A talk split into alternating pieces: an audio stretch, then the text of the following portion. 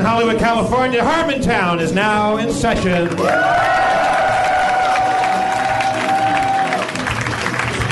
Won't you please join me in welcoming to the stage the mayor of Harmontown, Dan Harmon. Thank you. So much to do because we, we took a week off last week, and thank you all for uh, for coming. I know you had so many comic books to go through because you were all at Comic Con. Uh, that's why that's why we all go there now for the comic books, right? Uh, it's not uh, it's not Sundance or anything. It's uh, it's a comic book convention. Um, uh, I I I I, uh, I I mean we could talk about Comic Con. We could talk about my upper endoscopy, which I survived and had a had a Buddhistic existential experience during. Because I got I got it rough. Boy, what a what a what a surgical procedure I went through. Um, and uh, but we could talk about all that. But the truth is, it's eight ten, and our uh, first guest uh, has to uh, ten bar uh, uh, downtown at eight thirty. He's got to leave. So um, I want you to welcome one of our uh, uh, wonderful feral audio podcast brothers, a pioneer of the podcasting medium. In fact, I think he was doing it before uh, everyone had a podcast. Um, Jeff, you're a Studs Terkel fan, aren't you? Uh, totally. I really thought you would be. You're like an old. I, I know very little about All Studs. right, well, anyways, I'm, I'm a fan of his name more than anything. Well, this guy, in some respects, is kind of the anti Dan Harmon because he has very meaningful conversations in, in good interviews with with very interesting people, and all I do is uh, do bad interviews with people from Feral Audio. Please welcome Matt Dwyer. Yeah, I just. All right. If you want to drink, uh, someone I could have I could have someone make you one. Or, Oh no, I, I'm you know yeah I, I don't want to work yet, so uh, just if somebody else could bartend for me right now. Your podcast is called Conversations with Matt Dwyer. Uh, yeah, very narcissistic of me. I'm proud to be a label mate of yours uh, because I listened to a little bit of it today. You're you're you're you're one of those guys that I kind of. I wish that I, so I guess I wish I was like, but I, I know I never could be. Like, like I don't even want to be like me. I, I, you, you, you're a listener and not a talker. I mean, you're somebody that actually is, as our, our friend Seek Donnelly, who, who came out here, I, who's an aneurysm survivor, and therefore a shamanic uh, uh, representative. I said, what is, what do, what do we have to, what do we have to do, those of us in the land of, of certainty? And uh, and he said, "Give more than you take." And I think guys like you give a little more than you take because you book really provocative guests and have really interesting conversations. And all I do is stand up here and go, "I, I had an endoscopy." Yeah, well, I, when I started the show, I was hoping I would be really funny while talking to interesting people. But when you're talking to like a Black Panther or Wayne Kramer talking about his prison stint, it's really hard to make jokes. Yeah. it's like, But So- you don't have to because that, that- I mean that Black Panther dude. For instance, I, I was I was I was riveted. I had to do. I'm trying to write the uh, first episode of Community right now, but I was like, I got I got you cranked up like I'm Terry Gross doing my research. I didn't want to embarrass myself. You're, you're you're an adult coming in. I didn't want to I didn't want to be like, so what's your podcast about? I wanted to I wanted to know. So, Dan, what is his podcast about? It's about this Black Panther guy. 362 episodes with one Black Panther guy. We go each crime to each food. They also because they did a lot of soup kitchen stuff. We talk about each soup extensively. What was that guy's name? Pat O'Neal. Uh, Pete O'Neal. Pete O'Neal. Uh, yeah, he was a little less Irish than. uh, really weird though. He, ha- he does have a brogue. Uh, Black Panther from Kansas City with a brogue. Why? Why can't we get over this class system that's oppressing the African American? We've got to fight the powers that be. Power to the people, motherfuckers. Someone's trying to take me horseshoe-shaped civil rights. um, very funny. Three white guys uh, doing this. Uh, but I, I, I, I, one thing that he said that I, I, I, he, he said something so well. I don't know if it was profound or if it was just sort of like narcissistically. I'm like, that's what I'm always saying, and a Black Panther's saying it. Because he, he, he, he, he, he said, uh, he, like, like, like, he, by the way, just quick backstory. This guy was like kind of basically trumped up charges sometime in the '60s and has been in Tanzania ever since. Yeah, but like before he became a Black Panther, he was like a, a street hood. He was a pimp, I believe, which he doesn't even like to talk about. And then the Black Panthers changed his life. He his charges were trumped up, but he does admit that he did smuggle some guns in his time. so he had done some pretty crazy things. And he talks about how the Black Panthers, you know, uh, uh, you know, he, w- when he the thing that he said that really perked my ears up uh, was when he was talking about how the first thing they tried to do to neutralize the Black Panthers, propaganda wise, was to call them a racist organization. And he said, uh, racist organization, all we were preaching from the beginning was about class systems. And I, I, I, was like, yes, this is exactly what I'm talking about. Race is an artificial construct. I'm always saying this is about. This is a, you don't have to read a fucking book to figure this out. You do not have to. I mean, it's great if smart people do smart work to try to figure this out, but it's it's right under everyone's nose. Uh, children do not. Children don't understand what race is. You get you get taught this stuff. This is about poor people and rich people. And he was saying, of course, as a black organization, your first your primary thrust is going to be on what the black community can do, as you would expect poor white people to have a, a primary thrust uh, maybe on what uh, poor white people could do. I'm not I'm putting words in his mouth at this point, but but he uh, and then and then he said we should all eat more bacon. No, now now I'm just trying to get back on Atkins. Uh, black Panther said it. Uh, but but I was it's always about class. It's always been about class, and it's it's so it was so interesting that he could have the the the calm state of mind, having been basically exiled to Tanzania, where he's running an orphanage. That he was so like cool and objective about about the global state of affairs. Yeah, he was, but he I, he didn't. We've talked besides the podcast too, and he said it took him a long time to get there because I guess there was times in Tanzania where he'd like chase some dudes down the street with a knife and stuff. Like he's a little. He used to be a little temperamental, but now he's like seventy-seven. So he's, I, he's like getting a little tuckered out. Yeah, those. but he's still like this big, strong motherfucker. Like you wouldn't want to screw with him even at seventy-seven. He's a he's a badass. You also on that list of your legitimate interviewings. Before we get to the thing that I think I really want to plug because it drops. I think Monday. Are we dropping it Monday?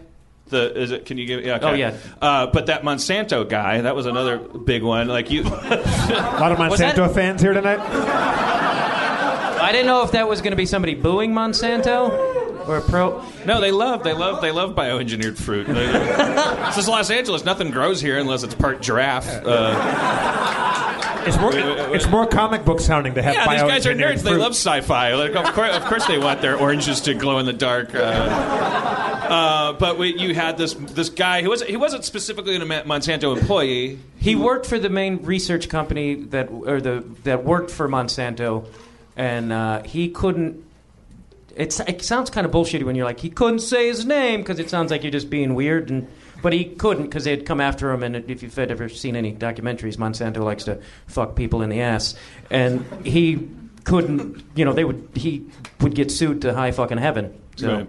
But the greatest thing about that interview is there's a really poignant moment he and I were having, and he couldn't see this, but behind him, his dog was taking a shit, and it was a, and it was like one of this, and the dog was just chasing its own stringy shit behind him.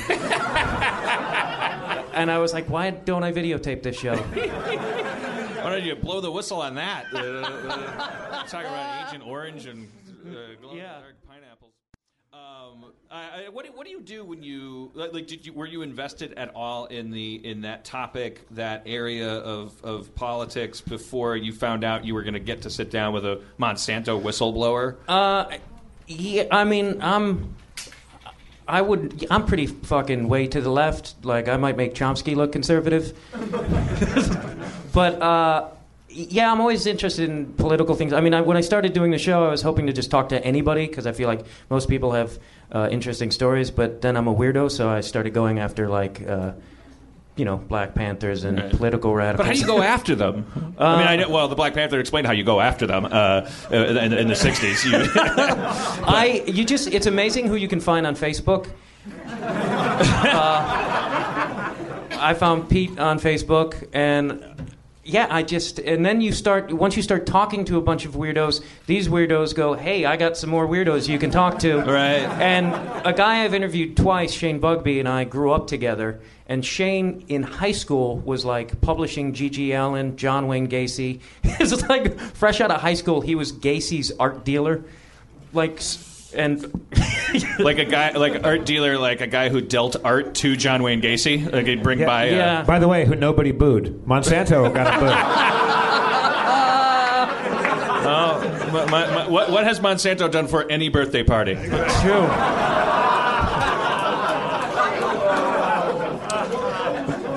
But uh, Shane has worked with Did this. someone say Joe Rogan's joke? I thought, or, or was that some weird mental projection? I think I- I thought I thought I, I, had, I heard the words Joe Rogan's joke. Jim Gaffigan's joke, asshole. I'm not a stand-up. Uh, I'm sorry if my John Wayne Gacy joke uh, was on someone else's set list. Uh, anyways, please continue. Oh, just Shane is if, and you should listen to his episodes and and Google Shane Bugbee because he's a guy who's done incredibly crazy things and like G.G. Allin.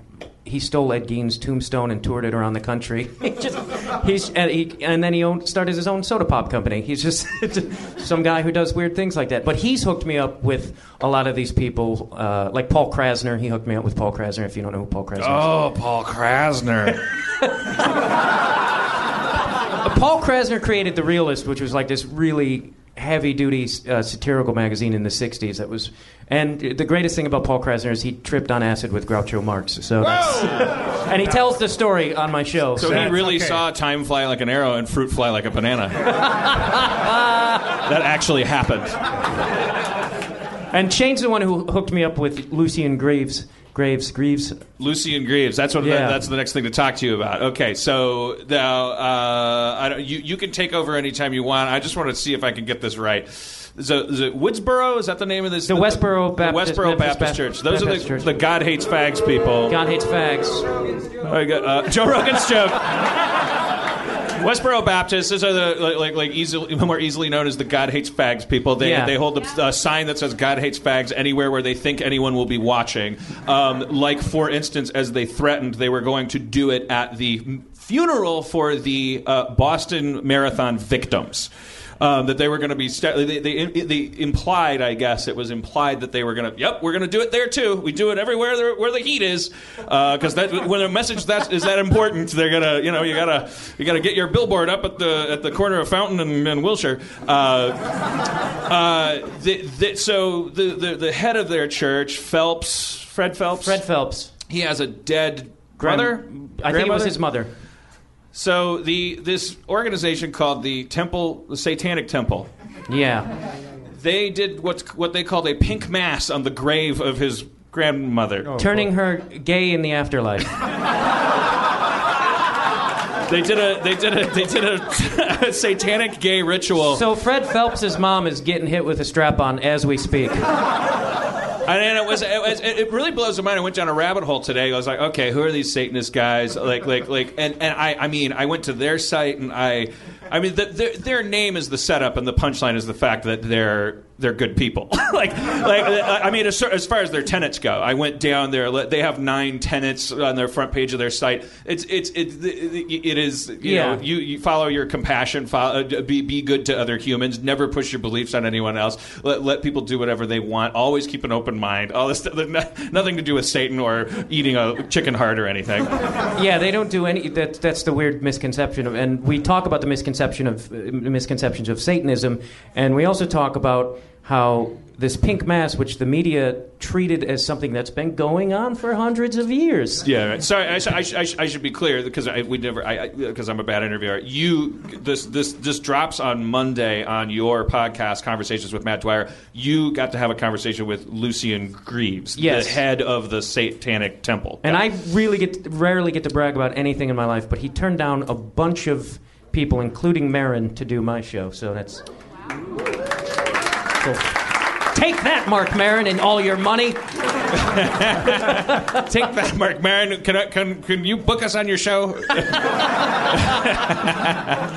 Uh, and there is going to be because there is something, and I wish I could say what it is, but I can't. There's going to be a big twist in this whole Lucien Greaves thing, which Shane Bugbee, who I talked about, is going to bust on. Bust is going to break on uh, in Vice magazine, and then I'm going to do a follow up interview with uh, Lucien as well. Wow, it's it's like NBC's Starcrossed Thursdays back in the old days. Like, uh, yeah, I was gonna, uh, Matt Damon's going to be in Central Perk, but then also Daphne's going to be in, in, on Mash. I don't know. I haven't, I haven't watched TV in a long time. It's good that new media is uh, getting there too. But what, so how, how did that interview go? What's he like? What's this? What's this He's fella like, like? the nicest guy in the world, and he's like super smart. it's like Not surprising. I mean, this seems like a pretty on, the, on on its face. It seems like a very like juvenile, like fuck you thing to do to do anything on someone's grave. But then you peel back the layers and you peel back the layers, and you're, you're going like, I, I, you know, I actually I actually cut and pasted a comment from an argument about it on Facebook that I, I thought justified the existence of comment sections because it's like uh, they're all somebody said about this because he, he, you know he did this pink mass on the grave of a dead woman making this this guy's loved one gay in the afterlife. Um, but these are the people who I mean they they, they they their whole belief system is about freedom of religion. They they I, I, I, not to put too fine a point on it, they hide behind the concept of freedom of religion in order to do something that is not really religious, or uh, does not, and, and is certainly unconstitutional, which is to imply that other people don't have the freedom to do whatever the fuck they want. Um, and so this was this is sort of like turnabout is fair play, and it's kind of funny. Uh, just having two chicks make out on this lady's grave, and um, I, will I'll, I'll say I, th- I, th- I like to go where the sense of humor seems to be. But somebody said like uh, in a comment section, of course, this is a, someone said two wrongs don't make a right. Okay, that's the response to the, the, the, what he did. And then this fella, Corey Hammond, uh, I'll, I'll name him, I don't care. he said, and overused cliche statements don't make you intelligent. The, the Westboro Baptist Church has always been lawful. Half of his kids are First Amendment lawyers and goes to court daily to fight their actions, and they always win. The best way to beat them is at their own game, and this is it. If you aren't explicit enough to do it, the WBC is, so be explicit enough. In other words, I don't know. You, then, then you then you go, okay, so we're just getting in a knife fight with people who love knives, and where's that going to go? but it's certainly, you know, I, I, it makes you go like like like yeah, these guys are calling themselves Satanists and, and and making themselves heroes, and it's kind of a wonderful, ticklish thing. It's great, and he's got prosecutors coming after him. And there was a great quote at the end of an article about him recently where he said, "If I go to prison, I'm going to use my powers of Satan." Satan to turn it into one big gay orgy. Talk about light work. I mean, that is not a tough row to hoe. Yeah. Yeah. you're, you're halfway home already. Um, so uh, I don't know. How does a guy? How, how, how does a uh, how does a guy like me uh, be a guy like you? Like, how, do you read more than me? What do you, do you just? Are you just more interested in other people than yourself? Uh, do you drink more, drink less? Do you Uh, oh no, I drink often during my interviews. Maybe it, uh, maybe that's not the key, but I I I just realized early on because I probably in some of my first interviews I'm trying to be like Johnny Glib, like waka woo, and then I and then I was just like, this isn't about you. Like I just quickly realized th- it's like these people are. I'm talking to people who are far more intelligent than I'll ever be, and far more fucking interesting. So shut the fuck up and learn something. I can't break that barrier. How do you how do you get there? You're well. You're smarter than me, so maybe that's No, it's that's different. not true. Uh, but it's like I, I was ta- like I interviewed this guy Dan Kovalik who sued Coca Cola for paramilitary. My name's Dan.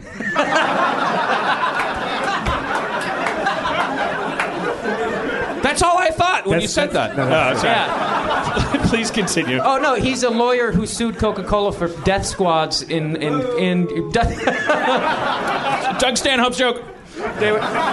Coca Cola was killing union organizers in Colombia, and he found a loophole in our government or our laws to sue Coke. And it's like there's a documentary about it actually, and we don't talk about it much. But like I'm like, what am I gonna fucking joke around or out talk this guy about? Right. It's like this guy's a super. But how do you ask? What do you ask? I mean, how do you you have to engage them and get them to the places where you want them to say stuff? But so you have to know all kinds of stuff, and then I, that's the, I'm such a bad interviewer. We've done, it's a, it's the running joke. Yeah. I mean, I guess maybe part of it is I came from an improv background because I don't like have a lot of notes. When I, I have like maybe five things written down, and I'll just if something they usually somebody will say something that piques my interest, and I'll wait for them to finish, and hopefully I can just like be like, how about that? Like uh, Do you take notes while they're talking? Mental notes. Mental Like I- notes. I interviewed this guy just a couple days ago who's an amazing artist, uh, Rod Luff or Rodrigo Luff, but look up his work. But he said something about how sometimes he'll create something and he he'll find it embarrassing, and then he talked for a bit, and then I was like, all right, why would somebody be embarrassed about it, like this brilliant artist who's actually here, by the way? Uh, uh, why would this guy who's incredibly brilliant be embarrassed by something he creates, and so I wanted to. And comes down to we're all just fucking insecure and weird. yeah, we're all we're all ashamed of ourselves deep down, and I, I'm sorry. I've been through several PR experiences lately where I've suddenly realized, okay, we're all ashamed of ourselves, and from, from now on, instead of trying to get everyone to like me because I'm ashamed of myself. I'm only going to care about the people who don't make their shame other people's problems. Like, like I, I, I think that I'm just going to bother to say that there's shitty people in the world.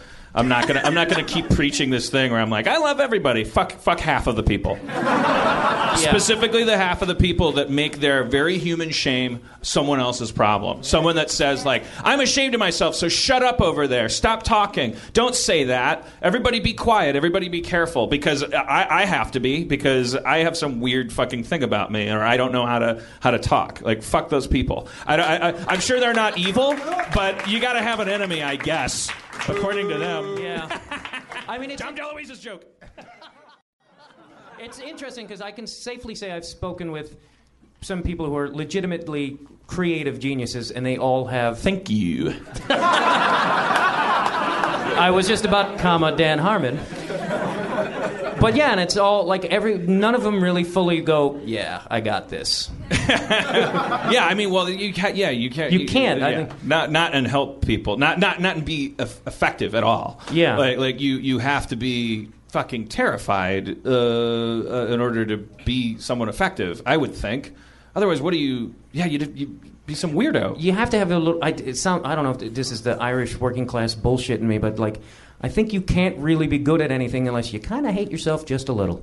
Yeah. I mean, that's what I love about myself is how much I hate myself.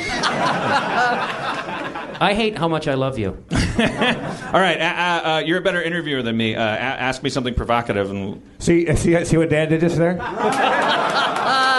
he created a, uh, a, a, a, uh, a construct where he would have someone fi- af- ask things about him. I'm looking for a closer. I'm not going to generate it because I'm not him. Yeah, but you could have had him interview somebody in the audience. You chose. Oh, okay, good idea, Jeff. Very smart. Jeff's sober tonight. He's on a cleanse. Talk to. I, I've been sober for like the last 10 shows. I ate four steaks today. Hey, hey, Enti, will you have a conversation with Matt Dwyer? This is Enti. How are you? Hi. Oh, shit balls. I only had a little bit of vodka and I'm falling off the goddamn chair. E- E- E- Enti's a regular here, but but uh, okay, just just dive in. With, I don't, without knowing anything about what you do, what do you do? Right, fucking getting deep. Uh, I mean, are you a creative sort or? Uh, well, yeah, I want to do uh, writing and stuff, but uh, I recently was let go of a job that I had. what, what was the job? Uh, Black, Black Panther. I mean, was it? He was an Irish Black Panther. Trumped up charges. um, I worked like in social media, and I uh, did like movie marketing stuff.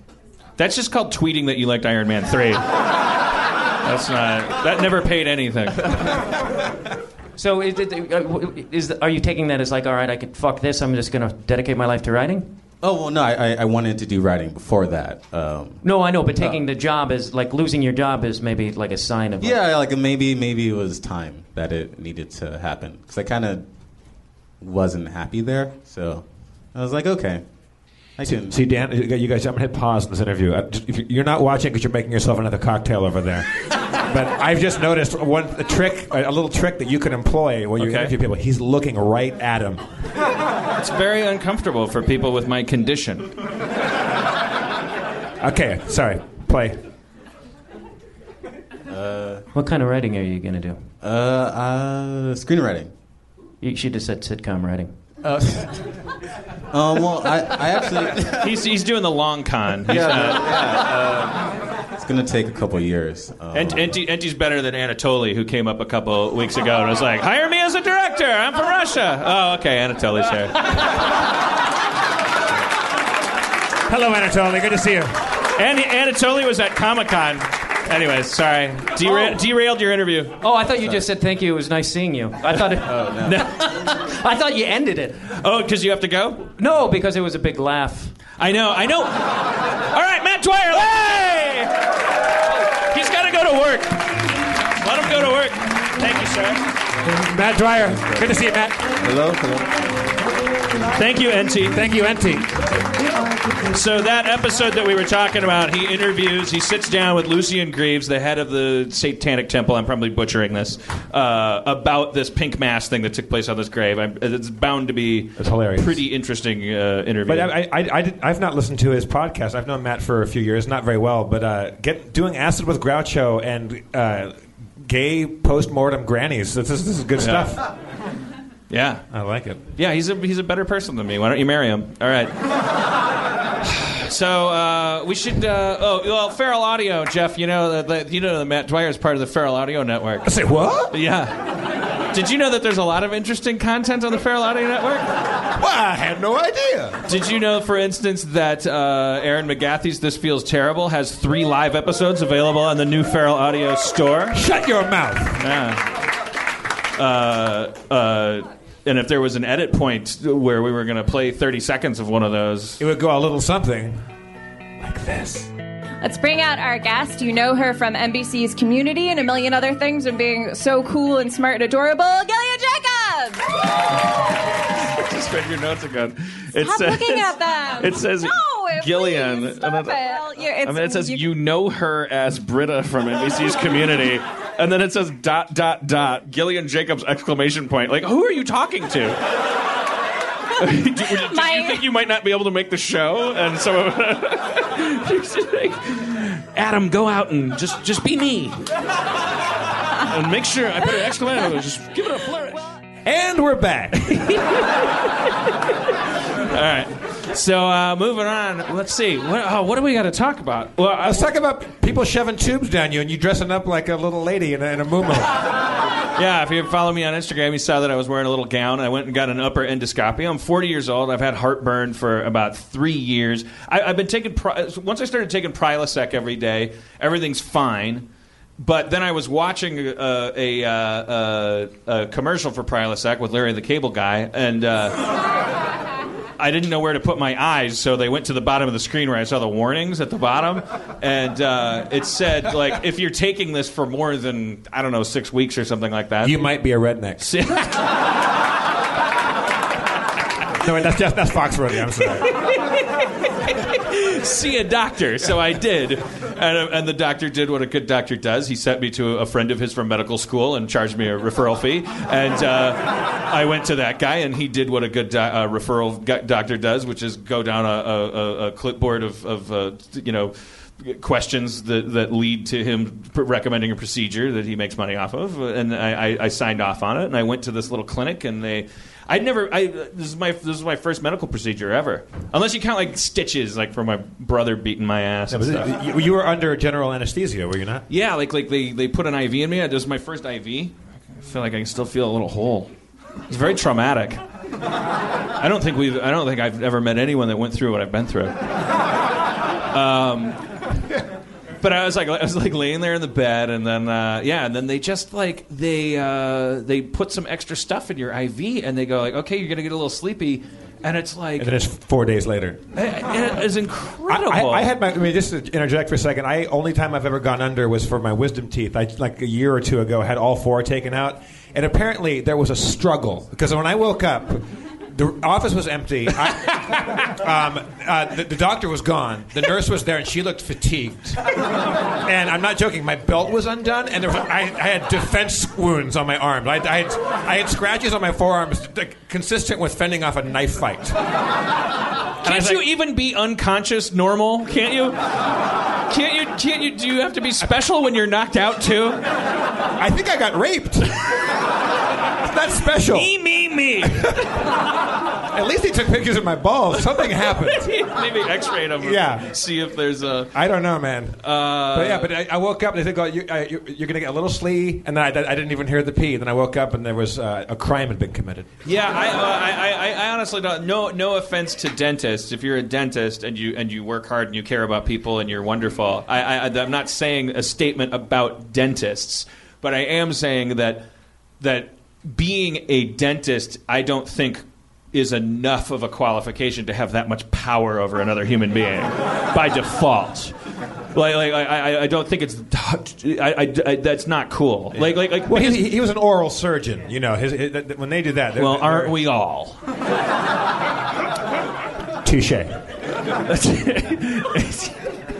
I think it's pronounced tushy. No, uh, they. Uh, See, you're not. I knew you weren't Sarah. Silverman jump. Um, the um, the uh, I'm just saying, like they put me under. They said you're gonna start to feel drowsy. I laid on my side, and they're like, you're gonna start to feel, drowsy. and I just like.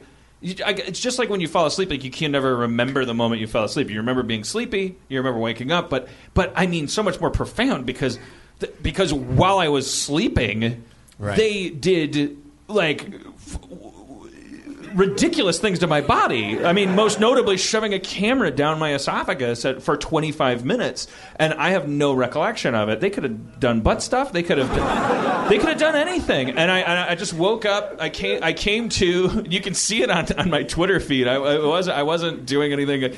I the the lady who was putting me under. Uh, I, I think like a friend of hers wrote on season four of Community or something. So, um, I, I, I, like, so she knew, like we were having a conversation about it before she was putting me under. She's like, "Oh, my friend wrote on that show."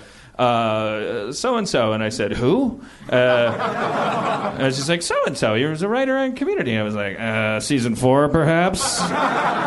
And she's like, "Yeah," and I'm like, "Yeah, I, I didn't work on that season." She said, "Oh, you're not working on the show anymore." I said, "I worked on seasons one through three. Now I'm coming back for season five. And, and, and an anesthesiologist went, "That's weird." A woman who. That's how weird it is. A lady with no no horse in that race is like, "That's weird." I was like, "Yeah, no shit." Yeah. I'm going to give you drugs, and we're going to shove a hose down your mouth. But, I will say up. this: from what I know about television, that's very odd. That situation that you're in.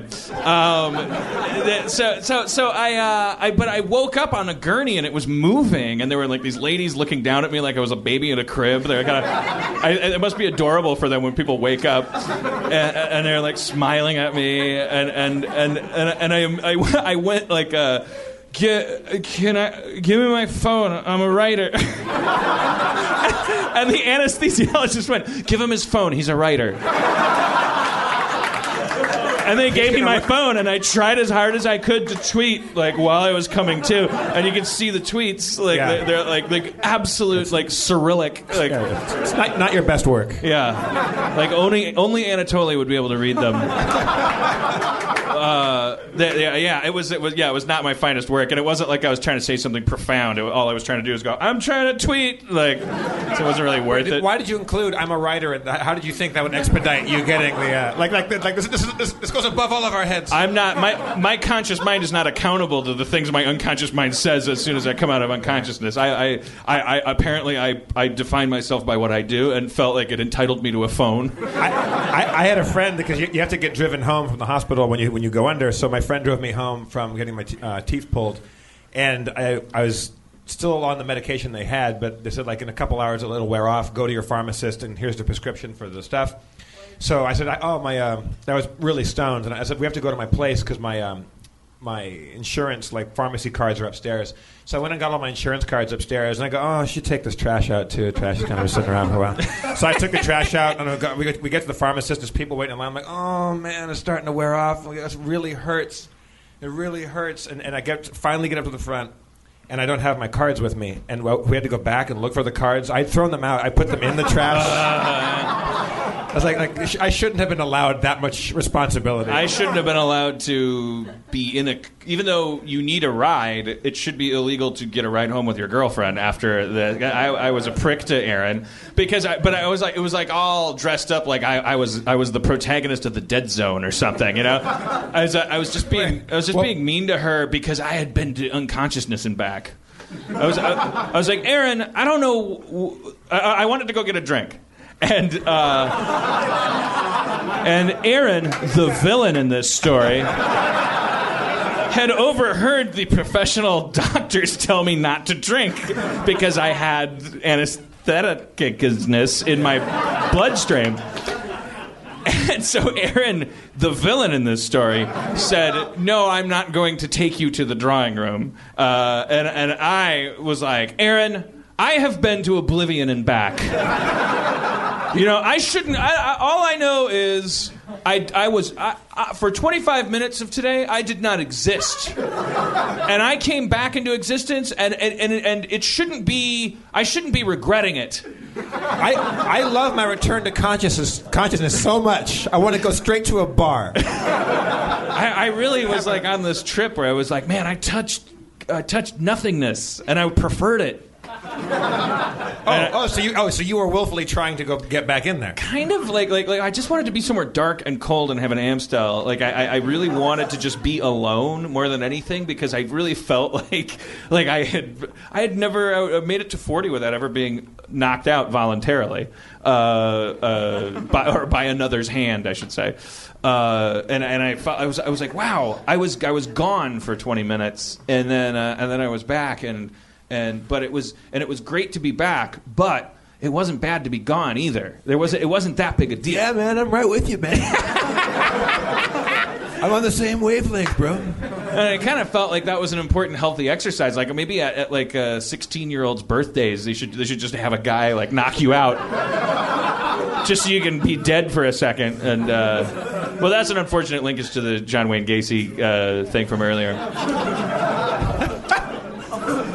Uh, your, your reactions are weird and you're weird people. Uh, uh, it doesn't matter uh, the reaction was they were waiting for what the next step, statement was going. No, to I was saying like it should be a rite of passage because 40 years old is too late to learn that it's okay to not exist. Well, but aren't, aren't pe- people knock themselves out all, all kinds of ways? Don't they, like, they choke each other? And Yeah, but if I if I if I drank a fifth of bourbon and passed out, and you shoved a camera down my gut, I'd wake up and go, "Stop! Stop it, Right. bruh!"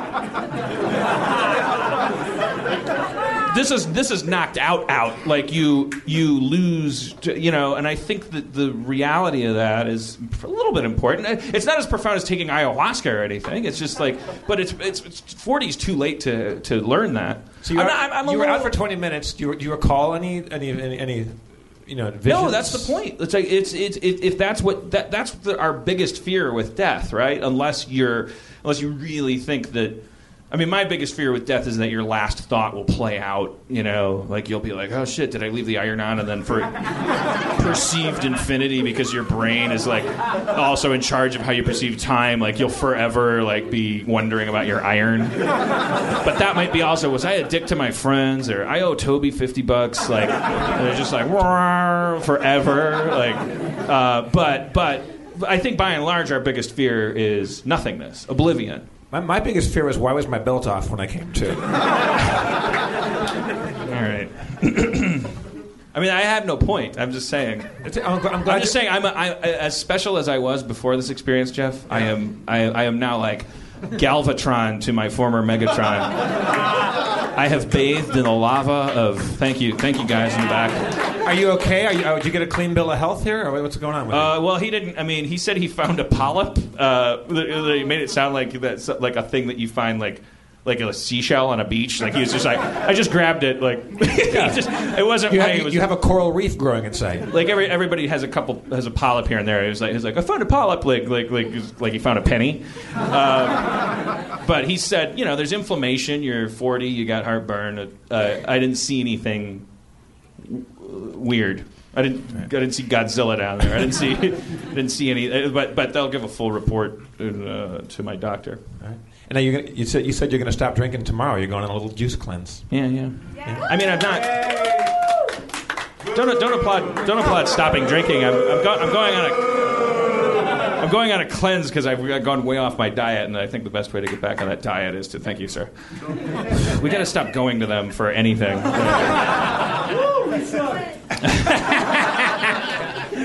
All right. Uh, our next guest is uh, Anatoly. Get up here, Anatoly. Let's get that guy back up here.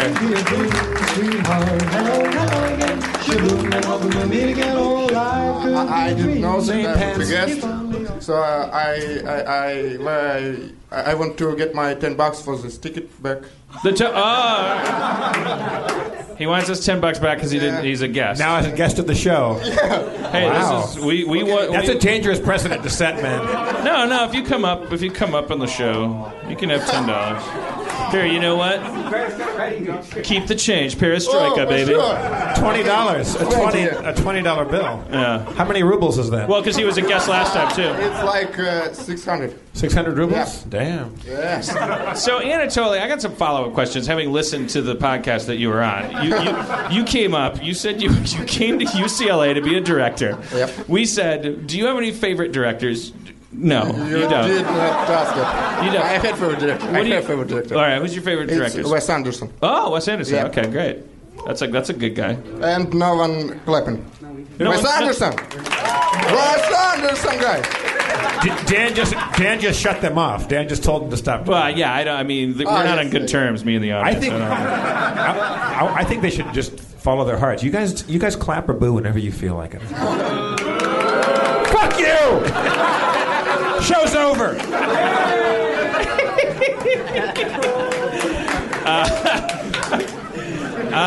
So then we uh, we did a scene from Mad Men, and you directed us. Which I thought was I thought was pretty good. Our, our scene work. I thought our, our, our scene work was pretty pretty tight. Absolutely. Pretty tight. Uh, but but your direction was that I should dress differently, and that the script should be better. They suck. What? I don't know. I. And then you asked for a Don't job, Yeah. right? yeah. Yeah. He certainly has the beard to be a director. Yeah. And then you came to you came to Comic Con. You were in the Rick and Morty panel at Comic Con. Yeah. and uh, I uh, uh, and you. What were you saying at the microphone? Uh, it's the beginning. Yeah, when you got to the microphone, what, what, what were you saying at the Rick and Morty panel? I panel? was. Uh, I was saying that I had uh, Archer T-shirt. Do you You had an Archer, t-shirt? you, you had an Archer T-shirt Yeah. on, and you were pointing at it. Yeah. But there was something. Everyone, everyone thought that you were saying. Um, uh, God damn it! What does Archer T-shirt sound like? Like uh, Machu Picchu. Ma-. Yeah. oh, everyone was saying, is he, saying Machu Picchu? uh, he's pointing at his Archer T-shirt. It's not. It's not really a story as much as it is just a slice of life. Uh, uh, yeah, it's appropriate that you like Wes Anderson because you're kind of a Wes Anderson character at this point. Like, uh, you're, you're, you're, you're this. Uh, so, so you're going to UCLA. You're gonna, you're gonna, you're gonna make. Uh, uh, but you want to direct TV, not movies, right? I want to direct both. Okay, But, both. Fine. All right. What can we, what can, how can we turn Anatoly into a into a into a, a thing that makes people clap? Um, thank you, Anatoly. All right. All right. Thank you, Anatoly. I, Hey, he's fucking. He's twenty bucks in the black right now, man. yeah, that's true. You got 20 minutes. Anatoly, what are you gonna do with all that money? I will eat. He will eat. I like the name Anatoly. I I, I, I wish I, I, I'm going to name my son Anatoly. You know, it, I, I used to be like when in, high school, I didn't like reading all that much because I hated being told what to do. But then I got Crime and Punishment by Dostoevsky by this young teacher when I was a senior, and that was the first book I really fell in love with. And I like I became obsessed with Dostoevsky and then Tolstoy and Chekhov, and I became this big Russophile. And when I went to uh, USC, I studied uh, like I took all these classes in Russian literature. I went back and read some of the stuff I wrote. I was smart back then. I don't know shit anymore. so he- hearing the name like Anatoly makes me think of it's uh, it's War and Peace. It's an Anatolian War and Peace, isn't it? Yeah. Yeah. Never mind. It's a huge book. It's got to be like like four. Yeah. All right. It just makes, it makes me miss the days when I was smart. Yeah, I, I, I'm not saying I'm dumb. I'm saying like when you're in college, your brain is just like you're you're so active. No, it is true. If you're if you're under thirty, like you don't you don't know, man. Use it for something. I mean, you just use it to have fun or make stuff. You don't have to use it to like pick at anything. I Well, yeah, you, you, you had to work. So I worked so fucking hard in college. I never want to work that hard again. I think that's what it was. Like I worked and I got my A's and I just got out of there. Like like I, I don't ever want that brain lock. So you're a writer. you go through. You force yourself into that procrastination fear, that that brain freeze of I, I'm out of ideas. You hit those walls, things like that. Like I couldn't put myself through that. Yeah. I'm, I'm, I'm multitasking. I'm multitasking. I'm Well, then I'll ask you a question while you while you while you thumb through your phone, your Okay. giant your giant phone. All right. Um, Ask me a question. uh, how, how big is your phone? uh, how's how's the writing coming on, on season five? You know, it's uh, well. I mean, it's uh, we, on Friday. They're applauding. Uh, They didn't even know the answer yet. anticipation. Uh, they uh, the, the, the, the new writers are coming along very nicely. They they the, the we on Friday like kind of like a bunch of a bunch of popcorn kernels popped at the same time. We kind of closed out Friday like realizing that we had a handle on several great episodes all at once. We rode down on a party bus to uh, Comic Con together. I got to meet uh, plenty of them. Not all of them, probably, but a, a lot of them. I, we're doing as I've announced uh, because you have to know this before uh, well in advance. We're doing an animated episode uh, uh, this year, and uh, the uh, and I will say the animated episode we're doing this year, even for this ridiculous show that we've been doing in all of its unmarketability, this the, our, our approach to doing the animated episode this season is is something that could definitely only be done in season five of Community. Like you, me- me- meaning that it's like like even in season three of Community, people would have been like, okay, come on, knock it off. but now they can't. They can't. uh, uh, so it's. uh, But and, and I don't mean that it's just weird for weird's sake. I, uh, quite the opposite. I mean, it's like it's like very profound, like uh, uh, in a in a way that makes it not. You know, it's like this is a sitcom, and I, but it, it will also be incredibly funny. I, I, it's going to be a fucking masterpiece if I do say so myself. Every, everything sounds horrible but when it's followed by applause like that. I, I, Now, did, you, did you write this uh, profound episode after you got knocked out and saw the other side? No, I didn't, but I have all new uh, uh, angles on it now that I did. But no, I mean, it's uh, the thing that I'm most proud of is the that I was, you know, I, I, I, I this was after we kind of like started breaking up the rooms and stuff. And these writers, like, it's the thing that makes me so much happier than me staring at a whiteboard and coming up with something is is when I leave a room for two hours and come back and people have landed on something. We just get we just get some some brilliant minds in there that, that are really, really, really respectful of the of the medium and have, have, have come up with uh, some incredible shit. Uh, uh, Dino's gonna his name will be on the cover sheet. Dino's gonna uh, write the uh, animated episode, but I mean we'll all be writing it together as that's all the awesome. episodes. But it's it's it's gonna be a goodie. I, I feel comfortable How, how, guaranteeing can that. you say how many episodes in that will appear? Actually, no, because we're going to make it standalone. It's produ- it'll be production code 513 for you, uh, community uh, production code heads, I think you're called, who, freak out when you see the numbers are swapped and stuff. Any numbers you swap, you see swapped, are it's for a reason. It's it's because the directors needed a certain schedule and stuff like that. We're giving the animated episode the last production code so that we can put it in. It's going to stand alone, kind of. So, anyways, that's enough of that business. Uh, what else is there? Uh, went to Comic Con, had a weird stomach ache in front of that panel, that amazing panel, six thousand five hundred people. I, ne- I felt something I never felt before, which is like this weird, like, uh, like normally being in front of six thousand five hundred people would be the most relaxing thing in the world for me. That's my inverted personality. I only know I exist when I when people are listening to me talk. Uh, and, and but I had this. I came up. I, I just had this swell of like just gastrointestinal like tension. I felt like the upper half of my stomach had done thousand sit-ups, and I, I came off stage and explained that to Dino, and he said, "Yeah, it's a, you got to watch what you say now."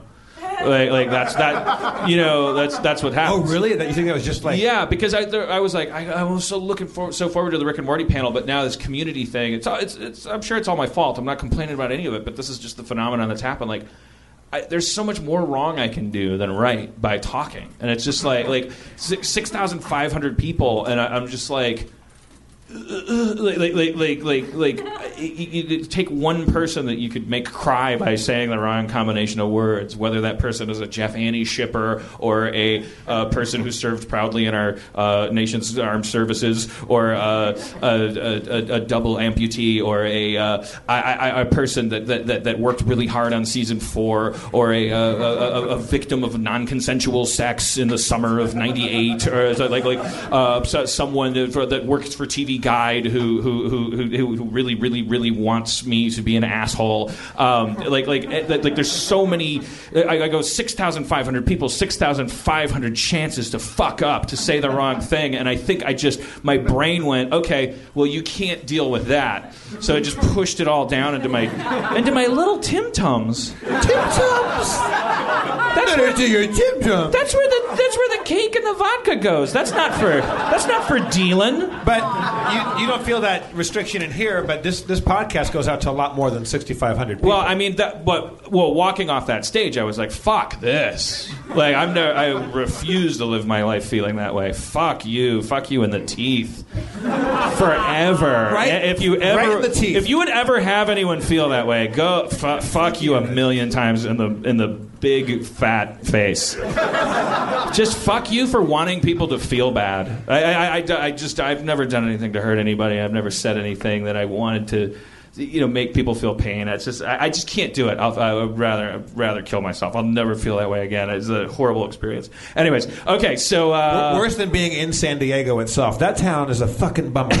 I, I, am not talking about. I'm, not ta- I'm talking about downtown San Diego. I, I, I, around San Diego is quite lovely. Can you even call it downtown? Uh, It's I don't know, man. It's, and it, people say, "Well, there's too many people there." It wasn't. It wasn't the Comic Con's fault. It wasn't the people's fault that were there. It's just you can't get a good bite to eat. No, I've been there during non Comic Con. It's it's not. I mean, it's not. You got your San Franciscos, you got your Portlands, you got your New Yorks, your LAs, your Asheville, North Carolinas. Hipster towns. San Diego is not a hipster town. I don't know. It's just a, it's there's just a neutral setting of, of hostility there. Like, like, like, and it's not. It's not because there's military bases. The military people you meet in there are quite nice and friendly and polite and cool. Yeah, but the equipment the military is using experimentally to enrage the populace. You're familiar with HAARP? I don't like it. I got thrown out of a bar. Wasn't Yeah. doing anything. Was I? I, I sassafrased the uh, bouncer. I was. sta- I was. sta- I was standing kind of in the doorway. I was I, I, not standing in the door jam. I was two and a half feet back and a foot over to the side. So three people could have walked abreast, like through that doorway, and not bumped into me. And a guy just came in. I was the only guy in a suit and kind of a divey bar. And this guy, and every, they make all the bouncers there wear shirts that say security on them, and they all have ear monitors, and it's a little much. And uh, and they card you just like checkpoint Charlie, like it's amazing. Yeah. And the Well, guy- ostensibly they're there for Comic Con because you know it's crowd control and stuff, and that's cool. But there was a guy dressed as the Crow at the bar, who may dress like the Crow every day, and was certainly acting like a guy who dresses like, or who who was like, oh, I get to dress like the Crow, and he was like breaking shit, and like Yeah. nobody was sassafras. I was, sta- I was standing there in a suit, and I, I'd had some drinks, but I wasn't bothering anybody. I was kind of just standing there, and the guy looks like, "Bro, you can't stand there." I'm like, and I looked down, and like there was a little concrete square of like kind of where the the incline of the doorway comes in, you know, where they had to kind of pave that little way up, and I was like right on the edge of that, and so I just kind of kind of semi sarcastically tiptoed just out of it, and he goes, "Keep moving, bro." I'm like, I'm like. You tell me, I'm going to keep tiptoeing, and you tell me when to stop. He's like, don't sass me, bro. Don't sass me. I'm like, look, I, not only would I never sass you, sir,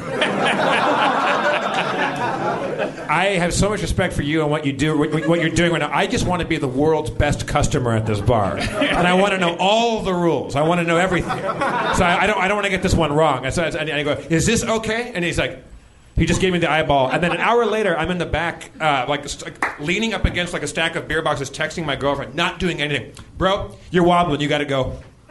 Like he, it took him an hour to get a head of steam, or, or, or a couple, a It couple of was like shots. a drone bomb. attack. He Yeah, just got exactly. fucking like he was separated from the pack. Yeah, and then, and then the things kind of politeness for, on my end kind of went out the window at that point. Yeah, I've seen you more sober, but I've seen you a lot drunker, and I and I see, and everyone in that bar was also drunker. Like like I mean, And he goes, he goes, I You weren't go- doing anything he goes, wrong. He goes, you're wobbling. I go, I'm not, I'm not wobbling. You can't even talk right now. You're, you're slurring, bro. I'm not. Yeah, you see, you're slurring. I go, I was like, you're a cunt. Uh. and I go, do you read me? Big buddy, am I coming in? and, then, and then right, right when you walked over, what's going on? Well, this guy's a cunt. And, oh, who's this guy? This guy's a cunt too. I don't know. There's, there's two guys. And one, guy- this guy's a coward because he did this. He cocked his fist at me and he didn't do anything. So, cunt, coward, cunt. Look, don't throw me out of your bar. Yeah. Yeah, the, the the people that go into that line of work. Uh, all right.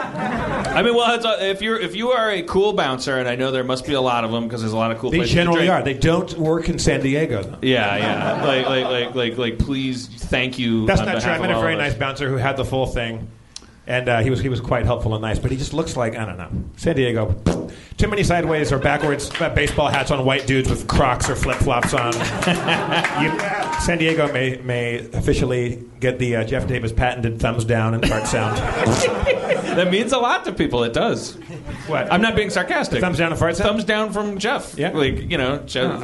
I, I, I rarely do it. It's not not the whole. San Diego's a giant county and it's a big city. There's like- whales that just got the thumbs down. Like you didn't even. Don't get me started on Blackfish, man. I just saw that yesterday. You guys want to get bummed out? How was it? It's it's a bummer. You know about this movie? No. It's a documentary Is it about like the Cove or something? No, it's it's well, kind of. It's uh, it's it's the concrete pool. It's about the uh, it's about SeaWorld's Oh. treatment of orcas and the cover-ups of the people that die training them there. Wait, And- people die? Yeah, yeah, they die. And then and then and, and, and it's just it's just like absolute uh, like PR just thing like like because the one whale I, I don't want to spoil it for everybody, but there is one whale that uh, ate a lady.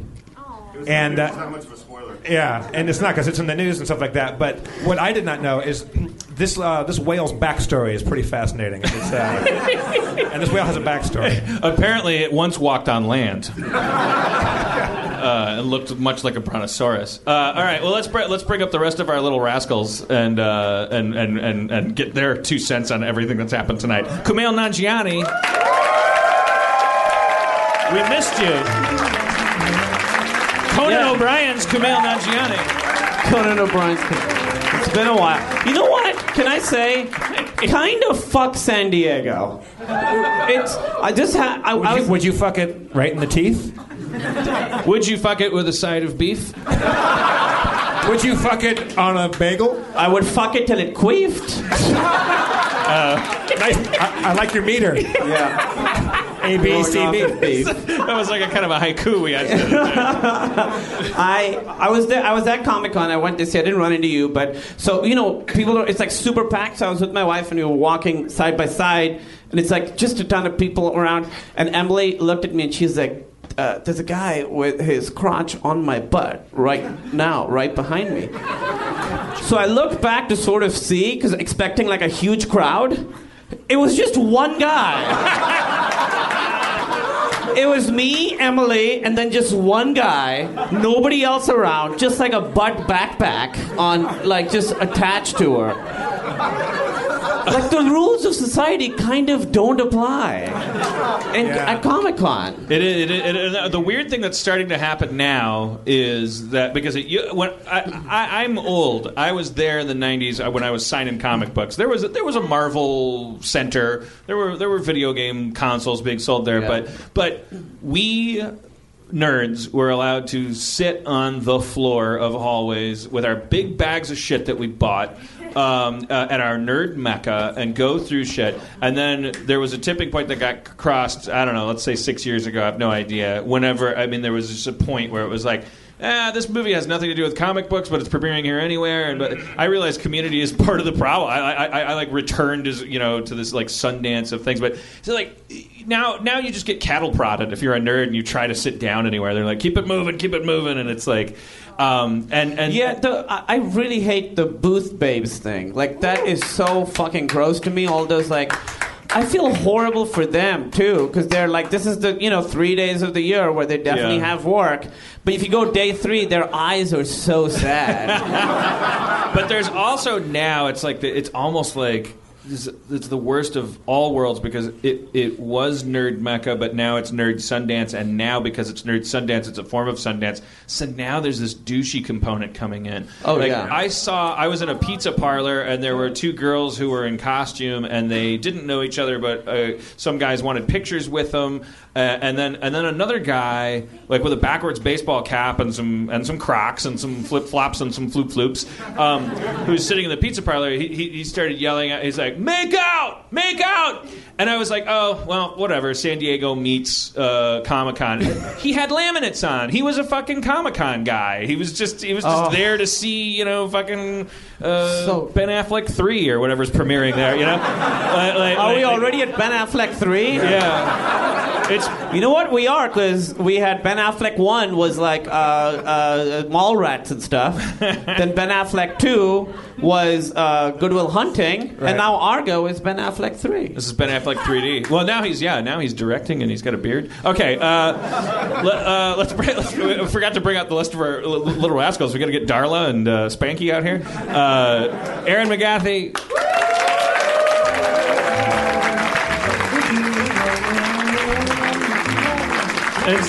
Spencer Spencer Crittenden, our dungeon master.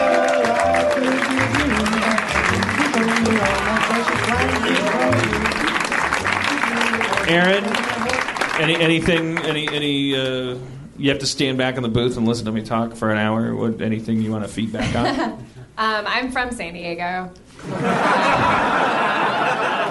I, I, I couldn't agree more. I, I had a, It is like a douchey, like it's a Comic Con is very different than what that town's vibe is generally. yeah, I mean, like as a as a high schooler there who felt uh, like an outcast, uh, being being really hot and I mean the problem is is that it's so beautiful in San Diego that there's no there's no real like art or theater scene that's supported as much as it should be because everyone's like let's just jet ski and uh, it's a big retirement uh, community. Also, it's so hot there that if you're a fat 15 year old and you're wearing sweatshirts, everyone notices, and you you can't really fly, uh, like uh, fly under the radar. Being unique is not valued in San Diego.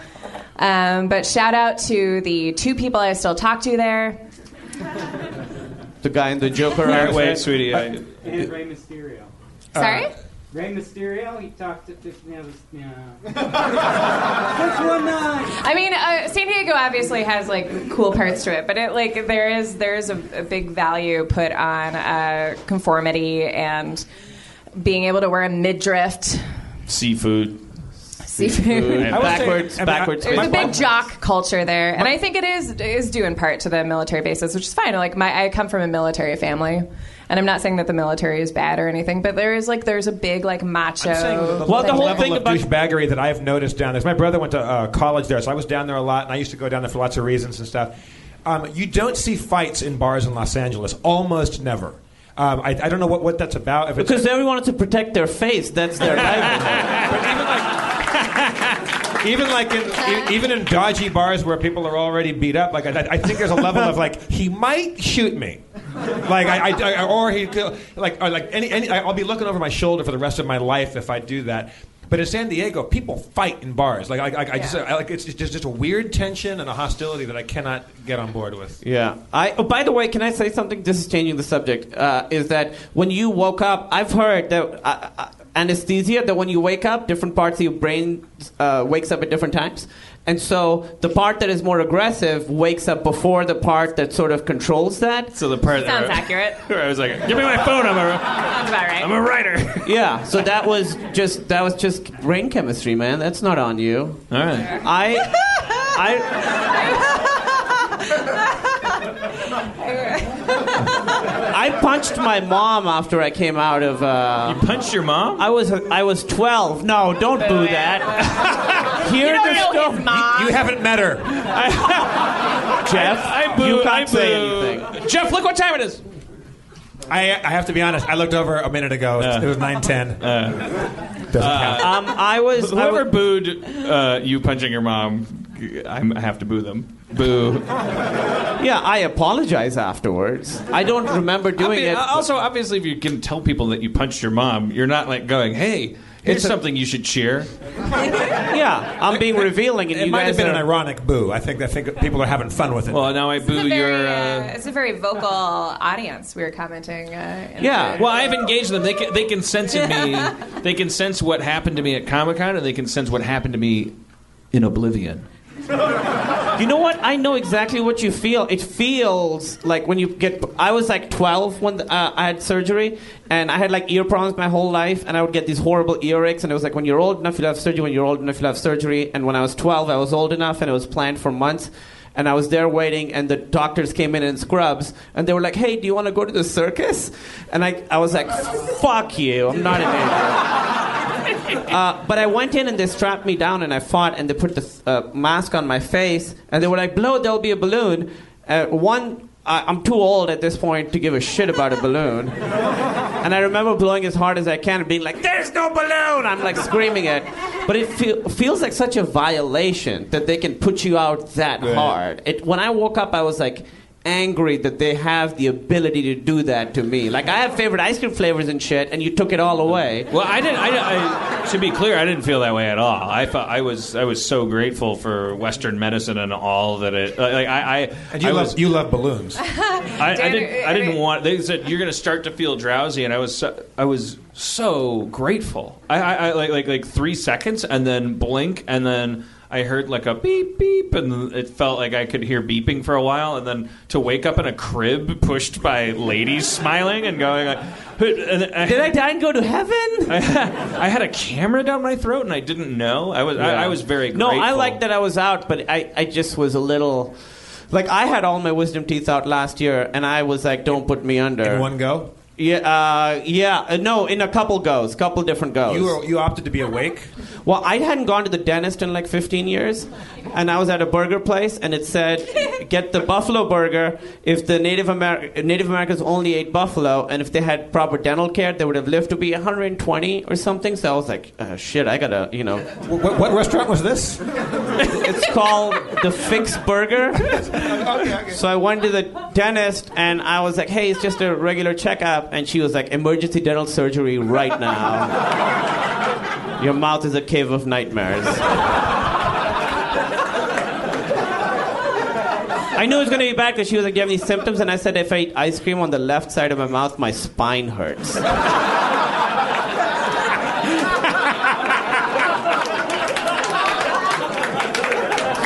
you might be a redneck. So I had months of surgery for that, and I didn't want to go under because that time when I was 12, it felt, to me, it felt like a violation. But, but that's very interesting to me. I mean, that, that, that, that's there, there's a fork there's a fork in the road there. The fact that you felt. I, I, I, my terror, my like, I mean, I want to be out because I don't want it, any of it to be happening. Yeah. but No, you, would- but you're like, I didn't want to be there for it, but I didn't want to put, get put under. And then while it's happening, I regretted it because they were playing 13 going on 30 the whole time. And I was like, this dental surgery is the second worst thing I'm going through right now. Spencer, have you ever been uh, knocked out? I'm on stage two. That's that's not a that's not a complaint. That's not a complaint. That's just a, a clarification for our podcast listeners. Yeah. Because they heard an applause. Spencer has, a, yeah. For, for those of you that never been to or seen a picture of us, uh, Spencer's at the kids' table over on the side. Yeah, no, I'm. That wasn't a complaint. I'm, I promise. I'm not. I'm fine. I've been surgered before. you've been surgered. Yeah. What Is it- was is- it? Is that, is that how you uh, conjugate that? Why not? Like, Who you- cares? you can Do get barbered, I Do you know what I said? It's a sewing term. It just, I mean, it made sense, right? Yeah. That's all that counts. No, I- I'm- I'm- That's the beautiful thing about the English language. What the fuck? Spencer and Jeff have been fighting all day, just so you guys know. Yeah, no. I, I've, I've had all my wi- uh, wisdom teeth out. Um, that was crazy. I've had. Uh, okay, everybody in the audience has to be honest. Does anyone know what a pilonidal cyst is? You? Is it Yeah. in your butt? Yeah, yeah. It's not fun, but uh, it's also not terrible. But uh, I had one of those dealt with. It's a, it's a cyst up your butt. That's interesting Yeah. because I would think most things to do with your butt would either be great or terrible. Yeah. And this, is, the like most, a. I'd say it's the most, you know, ambivalent thing you could do with your butt. You could take it or leave it. Yeah, well, that's the weird, weird, weird thing about it because you could like, depending on you know the intensity, sometimes it's better to not have it operated on, and sometimes it's better to have it operated on. what is it? It's a cyst up It- okay, in your s- butthole. It's like it's like. It's like an, you know if you have an ingrown hair and it kind of becomes infected and then if you squeeze it the hair comes out and there's a tiny little bit of pus. Yeah. It's like that in that it, it develops this kind of channel from your hair follicle that gets infected. In And- your butt? yeah, But the whole thing is in your butt. well, it's a cent- well, not in your butt. It's in the butt crack. Like, um, Oh, so not the hole. yeah, no, above it. Like It's in lower the back. it's in the runway. lower back.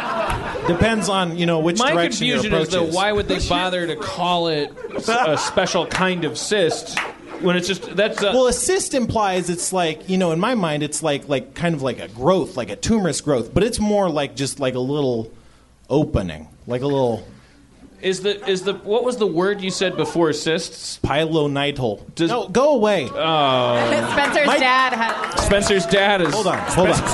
Let me explain this. My dad also had to deal with this. That's all he's going to contribute. Spencer's contribute. dad is just has just we has could just we kinda- could stop there. Spencer's dad just Spencer's kind of dad is materialized. Wahlberging the stage. See, he's had a couple. There you go.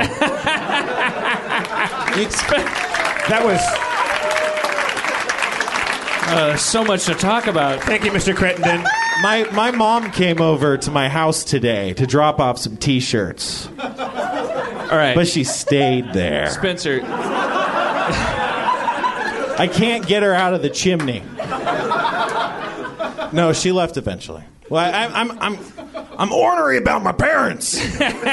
Well, they get tell to be a drag at your age. You know, you want Yeah. your, you want some elbow room. It's literally. Yeah. I, I- you saw me elbowing him. Well, you, Uh, moved, you moved out of your parents' home at what, 23, 24 years old? Yeah. And uh, uh, so what's the problem now? They, are they happy you're gone? Sad you're gone? Is- I just don't, you know, communicate with them like most people communicate with their parents. So, you know, I'm like, let's let's just do it that way, and that's that's how I. And do they're it. going through maybe a little bit of like.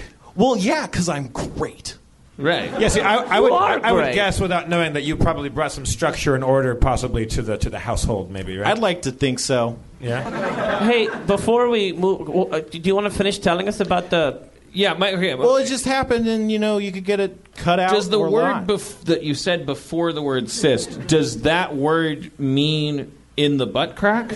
No, it's really gross. It means nest of hair.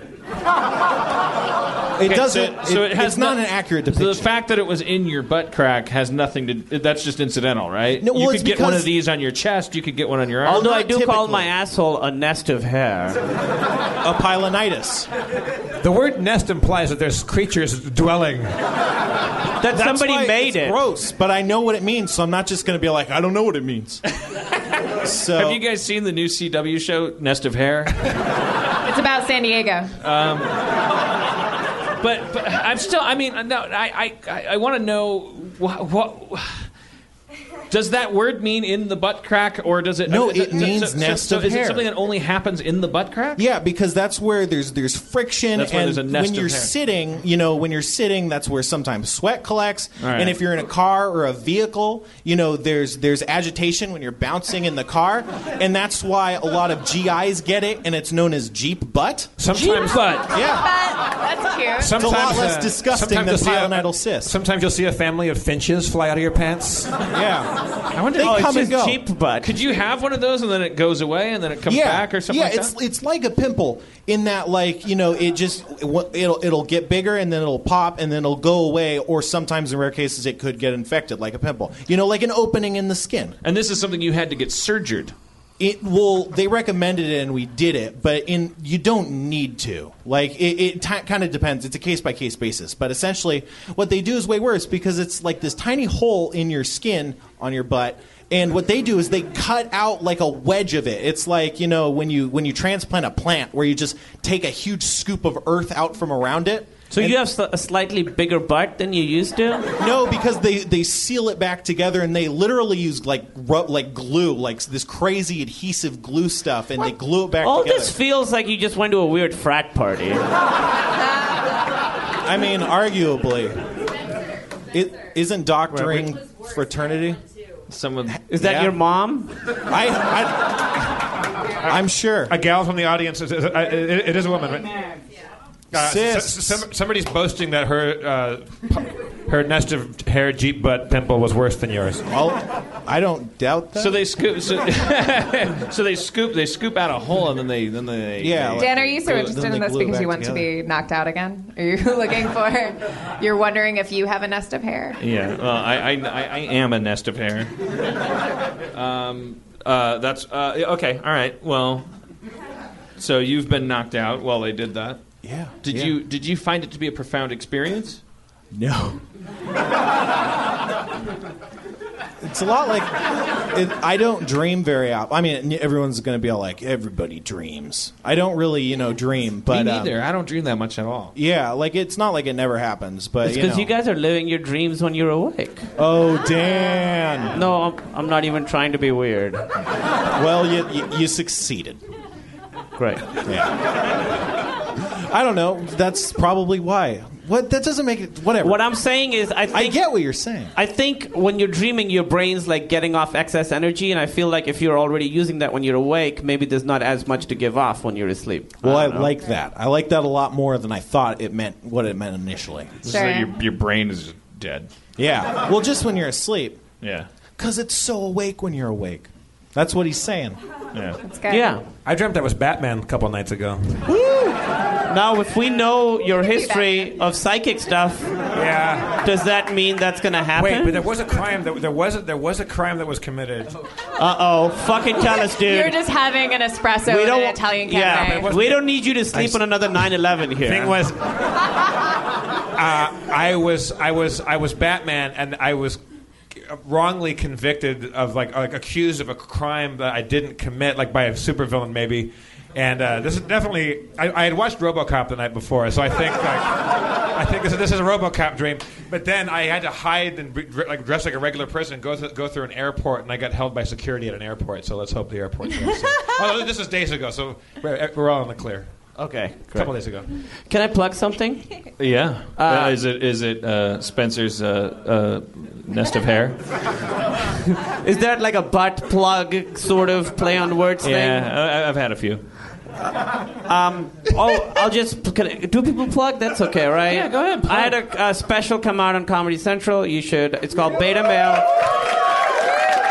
Uh, I go to CC. If you go to ccdirect.comedycentral.com, it's five dollars. That's the cheapest way to get it. Or you could torrent it. I don't care. I don't. I don't. I don't really get that money. the people in back love torrenting. That makes sense. The the, the people who got here later, uh, they, they, they know the ropes. And you know, so this was a big deal for me when it was airing, and I told my parents to watch it. And the next day, I got a text from my parents. This is sort of sh- shows what my relationship with them is like. It just said, uh, "Saw your program."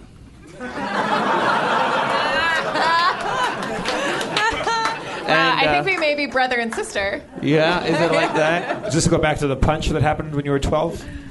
Wait, yeah, so- Maybe. So you woke up, you socked your mom, and then was there a melee? Did she, did she like fire back? Did it, did, was there a scuffle? I think she's still firing back. Was there any? Did you follow up? Did you? Text no, back? I then I With, didn't with talk like an to them. uppercut? Or, oh, no. With after saw your program. Yeah, that was her punching back. Uh, I didn't talk to them for a week, and then I talked to them today, and it wasn't brought up. When I, when I, as a comedian, like doing Letterman is like the biggest thing you can do, and I was like, all right, I finally do something that they know what Letterman is. You know, I do other shit. They don't, they don't know mu- very much about pop culture, but they know Letterman. So I did Letterman, and I talked to them on the phone, and they were like, hey, we saw you on Letterman, and then just told some story about my aunt. I was like, I don't know what's happening. What It's could like- you What could you say to them that would make them very proud, like in a in a sentence? I'm Muslim.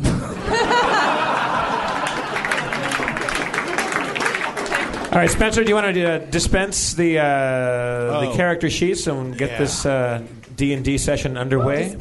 Sure, why not?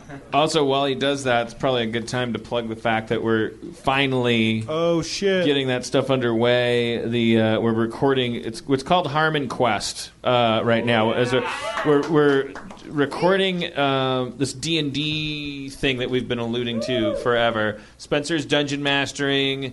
We're we're playing D and D and uh, recording the audio in front of a live audience, uh, just as we do here. Only we're doing it on a little bit of a budget with some some of our favorite comedic cameo people at the silent movie theater in combination with screenings of like crazy fantasy themed movies.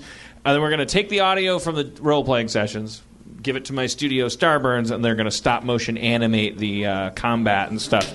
It's going to be an awesome So if you if you want to be part of that, uh, check online. It's called Harmon Quest. It's at Cinefamily. It's it's being done in conjunction with Cinefamily. That's why we're doing the uh, uh, the fantasy themed movies and stuff. When's the when's the first one coming up? That's uh, that's this coming Saturday. Right. Is it really? Yeah. Is, is there money? Like, does it cost money to get in? Yes. How much does it cost to get in? Eighty dollars. Fourteen dollars. That's a bargain. But if you're Anatoly, you make uh, 38. Yeah, you know, I was not thinking about that. math. I've been on like 60 episodes. no, but yeah, www.cinefamily.org. That's www.cinefamily.org.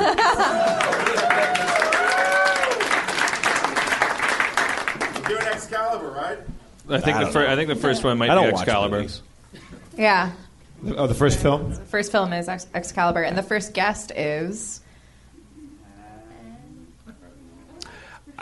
Adam Sandler is going to be there. No shit. Now you have to get Adam The Sandler. first guests, the first night's guests are Blake Anderson from Workaholics and Kumail Nanjiani. Kumail Nanjiani from Conan O'Brien.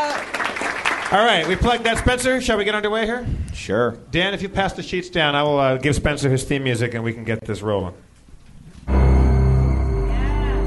Last time, our heroes were on the road to Fornheim to end their fight with Admiral Darkstar. As they traveled north, they went up into the mountains towards Fornheim, the frozen city. Yurch had suggested they stop there to ask for an army, or maybe horses, or some form of other style aid from the city. And after many days, there they trekked high up mountains and up onto a specific mountain range in particular. But there, they encountered a deadly blizzard. Blizzard, what the fuck? But through the but through the driving snow and ice, they could see the white walls of the frozen fortress. There was a bridge. Quark was suspi- suspicious, but Sharpie pushed on. They started to cross the bridge. They did not finish crossing the bridge. From afar, the city fired cannons and skeletons landed in the ice. Sharpie tried to reason, but Quark leapt into action, tackling one of them, and the gang was fighting. The skeletons attacked with wicked blows. Mulrain understood the beast's rage and looked into its dead eyes in empathy. Sharpie grasped one of the skeletons with a shocking grasp, surging electrical energy through its brittle bones, cre- causing it to cause fire and fall on the floor. Two skeletons remained. What would they do? Combat is happening. Now.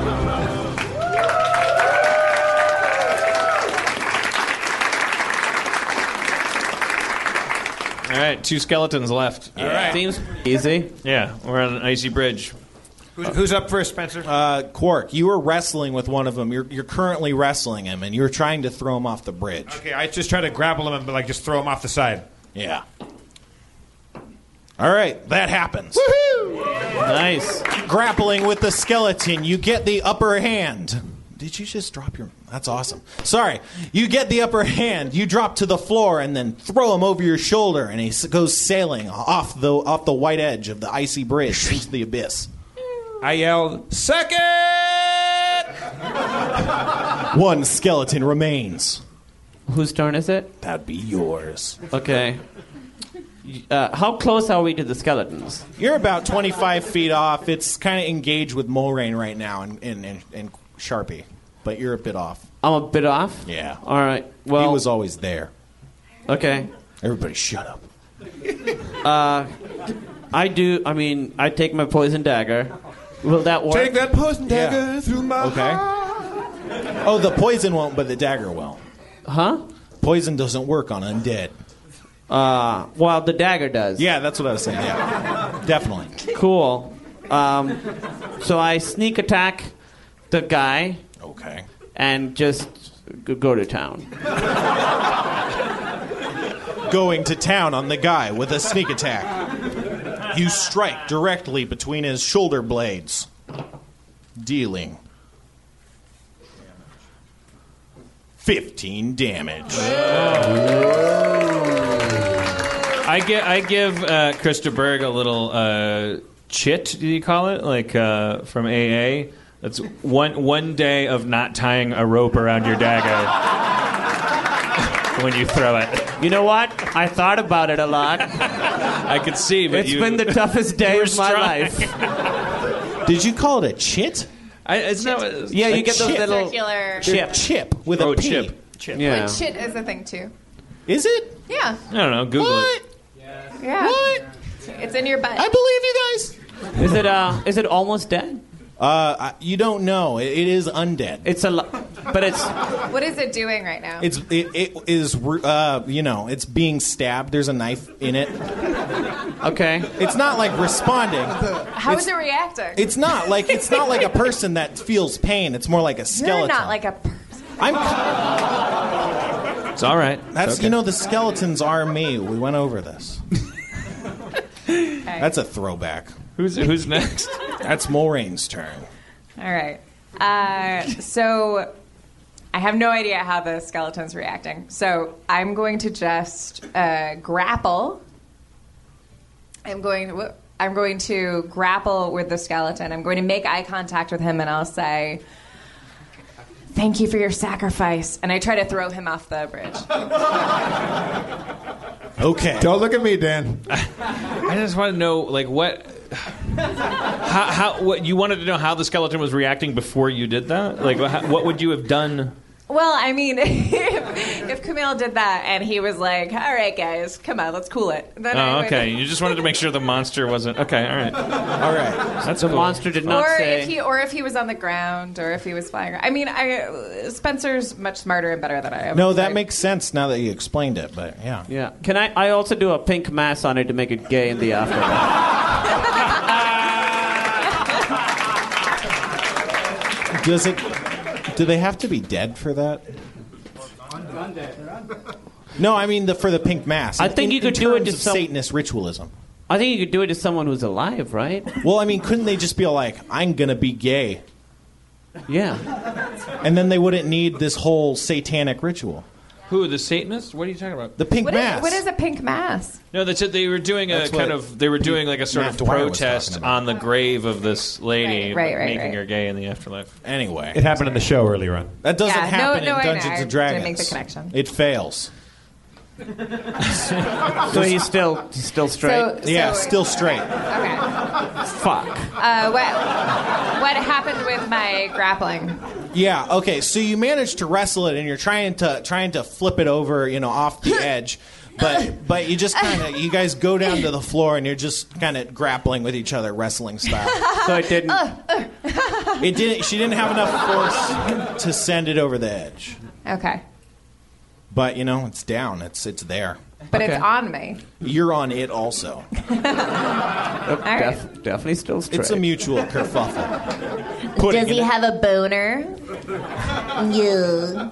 That's still. Yeah, I know. That was my joke that he was a skeleton. Yeah. Someone in the audience says he's a skeleton. Yeah. Yeah. I'm sorry. I apologize. So I'm on him. It's not working though. Yeah, he doesn't have a boner.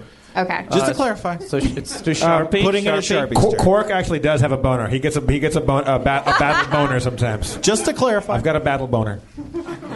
Just like an anger boner, It's just only when I'm in only when I'm in battle. or, or when you want to fuck a horse or whatever. Oh yeah. Saddle battle. putting it at Saddle Sharpie's. boner. Saddle boner. All right.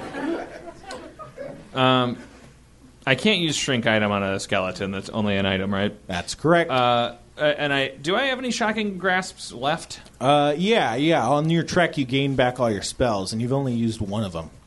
All right. But isn't that also if she, he's grappling with her? Isn't that going to shock both of them? Who knows? You gotta do it. Let's see what happens. It's magic.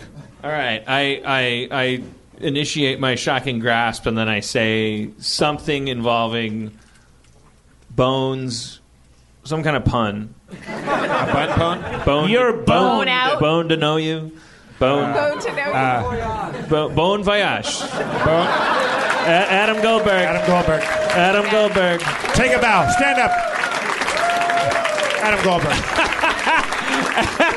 Bone voyage. That's We fantastic. could have been here all night and not top Bon Voyage. No, that you would not be. I was like, hey, hey mandible shit. Yeah, Dan's was bone to know you. I, this has never been my wheelhouse uh, puns, but bone voyage. is am- yeah, I, I, I, I do it with an Austrian accent. You know, bon voyage, and grasping him with a shocking energy. Electricity crackles through his bony body, and uh, you hear a sizzling from, he, uh, from deep within his chest, and then he catches fire and falls to the floor, inert. looks like he skeleton.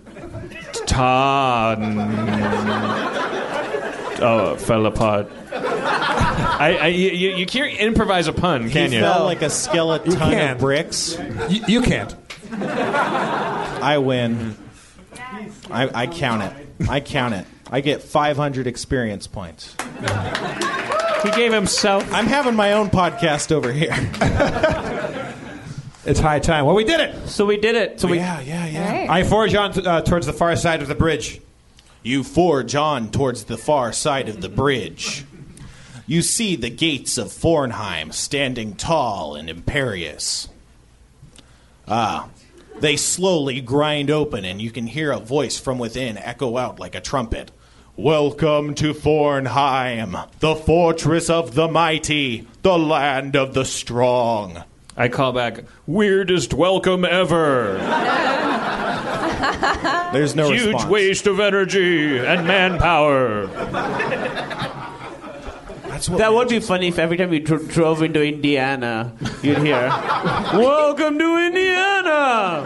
The sunshine. This is it." But also, like, if there was a locked gate that only opened after you fought four skeletons, that's a. I mean, just lock the gate A harder. lot of mixed mixed signals here, yeah, guys. make it clear that we're not welcome.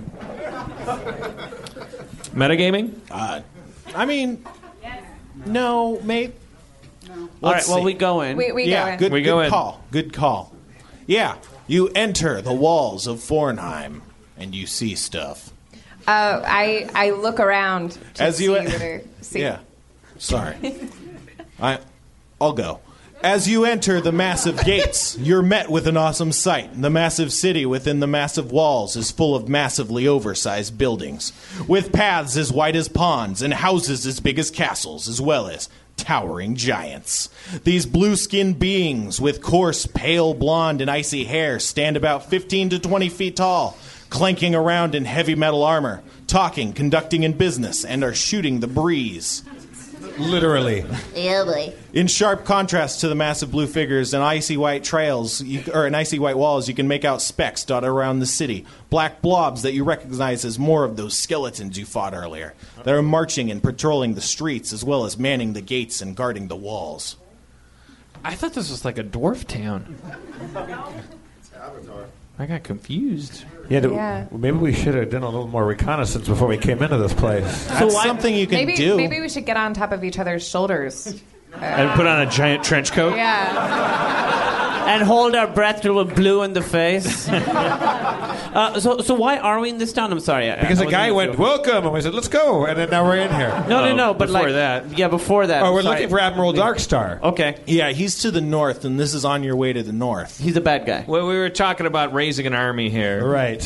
Which, So- that should be no sweat. We got we just killed a couple of their homies out front, didn't we? but it seems like that's how you open the door. Yeah. Maybe. Okay. Yeah. th- Those Well, guys then, are what, expendable. uh, who, who, who's the biggest and baddest here? Like, uh, let's let's walk in there and talk a big game and say, look, we uh, we, we we're not here to fuck around. We're here to get an army together and go kill Admiral Darkstar. I can use my. di- I mean, in a in a different way, I could use my diplomacy. Try to talk to them. Okay. But well, who do we talk to? Can we? Uh, I walk- looked for the sweetest faced giant. Okay. Well, some guy who's clearly like nicer than the other. That's like giving water to the smaller giants. I'm just laughing. Uh, someone drops a hat. He gives them their hat. Scanning the city, you see what you make out to be the most jovial of the giants. But not at anyone else's expense. He's not. He's That's not, that's laughing because what he's I'm picking on him. explaining. Right, right, right. Okay. Just making sure. I mean, that's fine. You see him there. He's he looks jovial. Okay. Uh, do you guys mind if I approach? Knock yourself out. Yeah, we'll be back here. Okay. No, I go with her because we still have our little our little buddy pack. Yes, thank you. I go, I go with her because I wouldn't miss this for the world. I, I put on a shirt that says Team Giant on it and I walked there. Was I, like, like, like, A- A- Erin talking to a non-player character is like every time the smoking man showed up in X Files. I am, I am, I am riveted. Yeah, so you and Quark are kind of Okay. walking up. Well, we're all we'll all go. Okay. Okay. You're all walking up. Hello, sir. Looks like you're closer to heaven.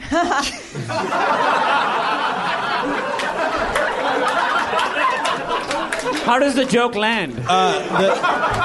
the, the giant looks as if uh, as if perhaps he was bit by a mosquito, sort of like a and this is the happiest guy. yeah, yeah. have. And then he and then he then he kind of looks around, and then he looks down at you, and then he points at you, and he's like,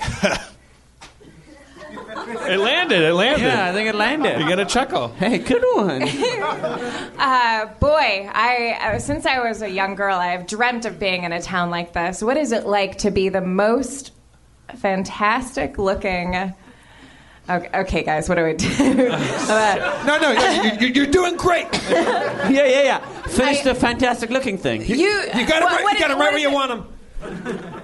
Sir, what is it like to be the most fantastic uh, looking and you, you, you emanate this joy? And me and my friends were, were very nice, peaceful people, and we just wanted to know what was happening here. And I've been talking for too long, and this is what I do. And I drop my papers like in a romantic comedy, and I hope that he's, I hope that he's gonna pick them up because I'm like I'm Meg Ryan, and I'm just so uh, flustered.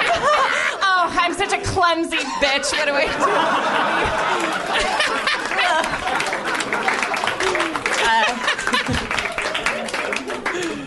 Does he help her with the papers? "No, his his hands are probably too big to pick him up, but uh, he he doesn't help with the papers." Sir Giant, we, we are travelers from the south heading north. And, whoa, but did we stop here, Mr. Happy? Um, I'm Robin Williams. Uh, we, we, are pers- in pursuit of a, of, a, of, a, of a threat that threatens all of. What's this planet called? Uh, Earth. Uh, Earth. I, I am kind of standing behind all of them and just instinctively grab the, the, the handle of my sword. I should tell them that I'm like a very well-known singer-songwriter. We, I move my hands like I'm about to take off my tiny little clothes. we request an audience with your leader, if you have one, or the commission that leads you. But you're probably the leader, right? I mean, he looks like the leader. Either that or a model. He he he he kind of just looks at you guys all saying and doing these things that you're describing, saying and doing. Can he not hear us? No, he is. He's he's exactly hearing you right now, and I'm describing that. And um, he is hearing. He's like, yeah, but he's he's listening and he's he's looking at you guys do stuff, and then he's like, so you're looking for the jarl. Yeah, that's it. We're looking for the yarn. That's it. I don't even That's know the why guy. we forgot the word That's for it. exactly Talk right. about it all the time, Oh, we should have said that when we first showed up. Well, it, well, it ain't just anyone that can see the jarl. Okay, yeah. Uh, who who can see the Jarl? Only the strong. Did you hear that thing that was said when you entered the city? No, we were busy mocking it.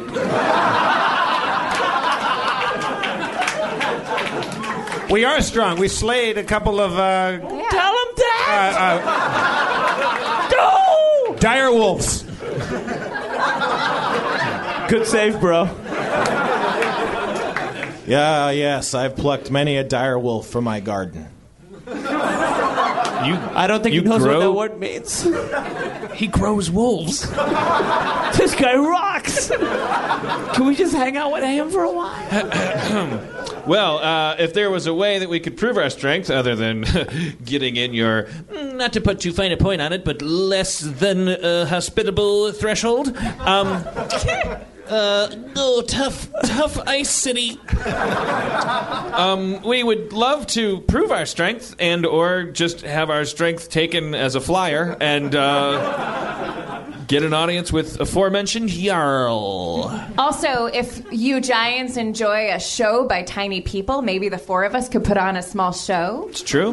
We uh, we are singer songwriters. I I recently gotten into doing some sketch comedy stuff. I've heard enough of this, says the barbarian. Ah, I, I, I'm, I'm as tough as any man here, giant or no.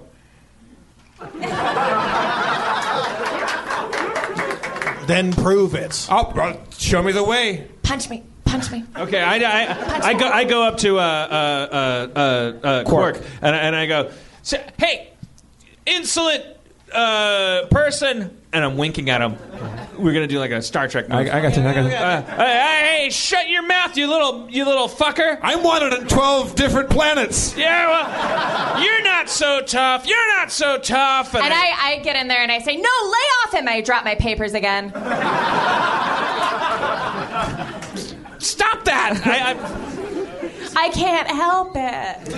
I take Sharpie and I give him a little wink, like this is we're good. I, I return the wink. and I and I pick him up over my head and start spinning him around. Whoa, whoa, whoa, whoa! This guy's a real tough And then, I, customer. and then I take him, and I, I and I, I, I find the I find the biggest, the biggest busiest ice road, and I throw him down like like, like at a roadhouse bar top, like like and just slide him down. But I'm so much bigger than you. Bonk. In the chaos, I go off in a corner and I tie a rope to a knife. Be prepared. Always be prepared. Okay. I just- um, just- yeah, you're, you you attempt this display of um, you know mock violence, and it's really pitiful. Like it's not it's not working. It's not working, and then you, you then he throws you, and you go skidding down this ice road, and then um, and then he's like, "That's pretty tough."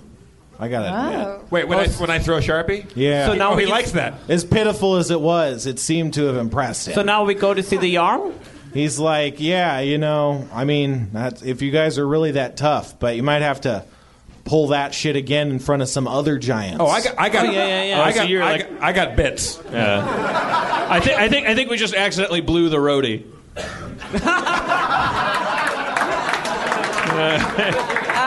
classic, classic mistake. Classic.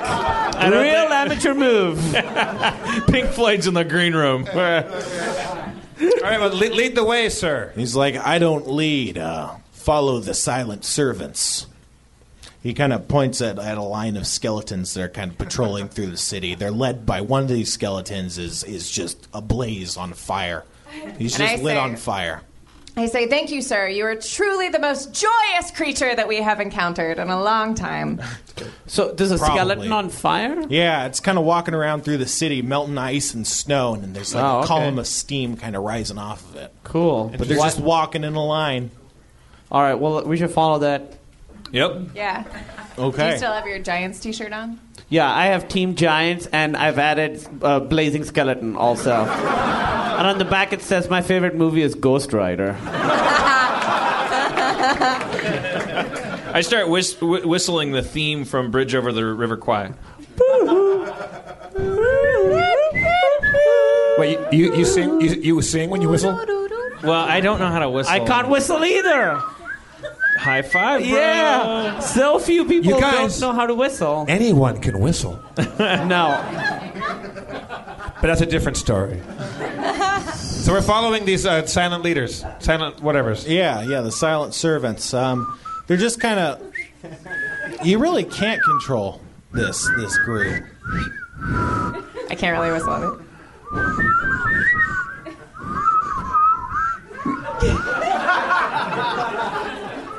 That was a great try, Dan. Hey, it's us or hang out with your dad. You pick. Hey, man.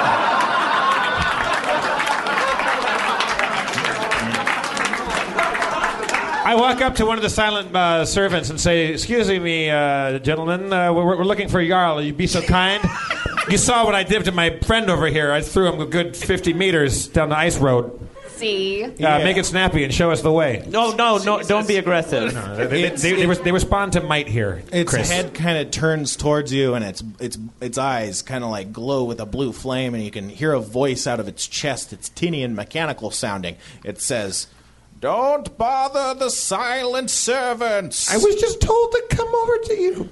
Well, they're walking. We just Oh. follow him. Yeah. We follow. Oh, okay. We okay. We're following. yeah, yeah. Sorry. that's happening. All right. So I was just trying to be tough. They- they I want to get one of those chest plate things for me, so, uh, uh, so that when I fart, uh, It wasn't this person. yeah, so people think you're chest farted. it's like it's like blaming it on the dog. You know, you fart and then. Uh, Oh, so Don't so it you, was me, Oh. the chest plate. I thought when you fart, it just emits a louder mechanical fart to hide. I didn't think it through. I just the dots I were connect I was connecting were in this order: uh, silent but deadly.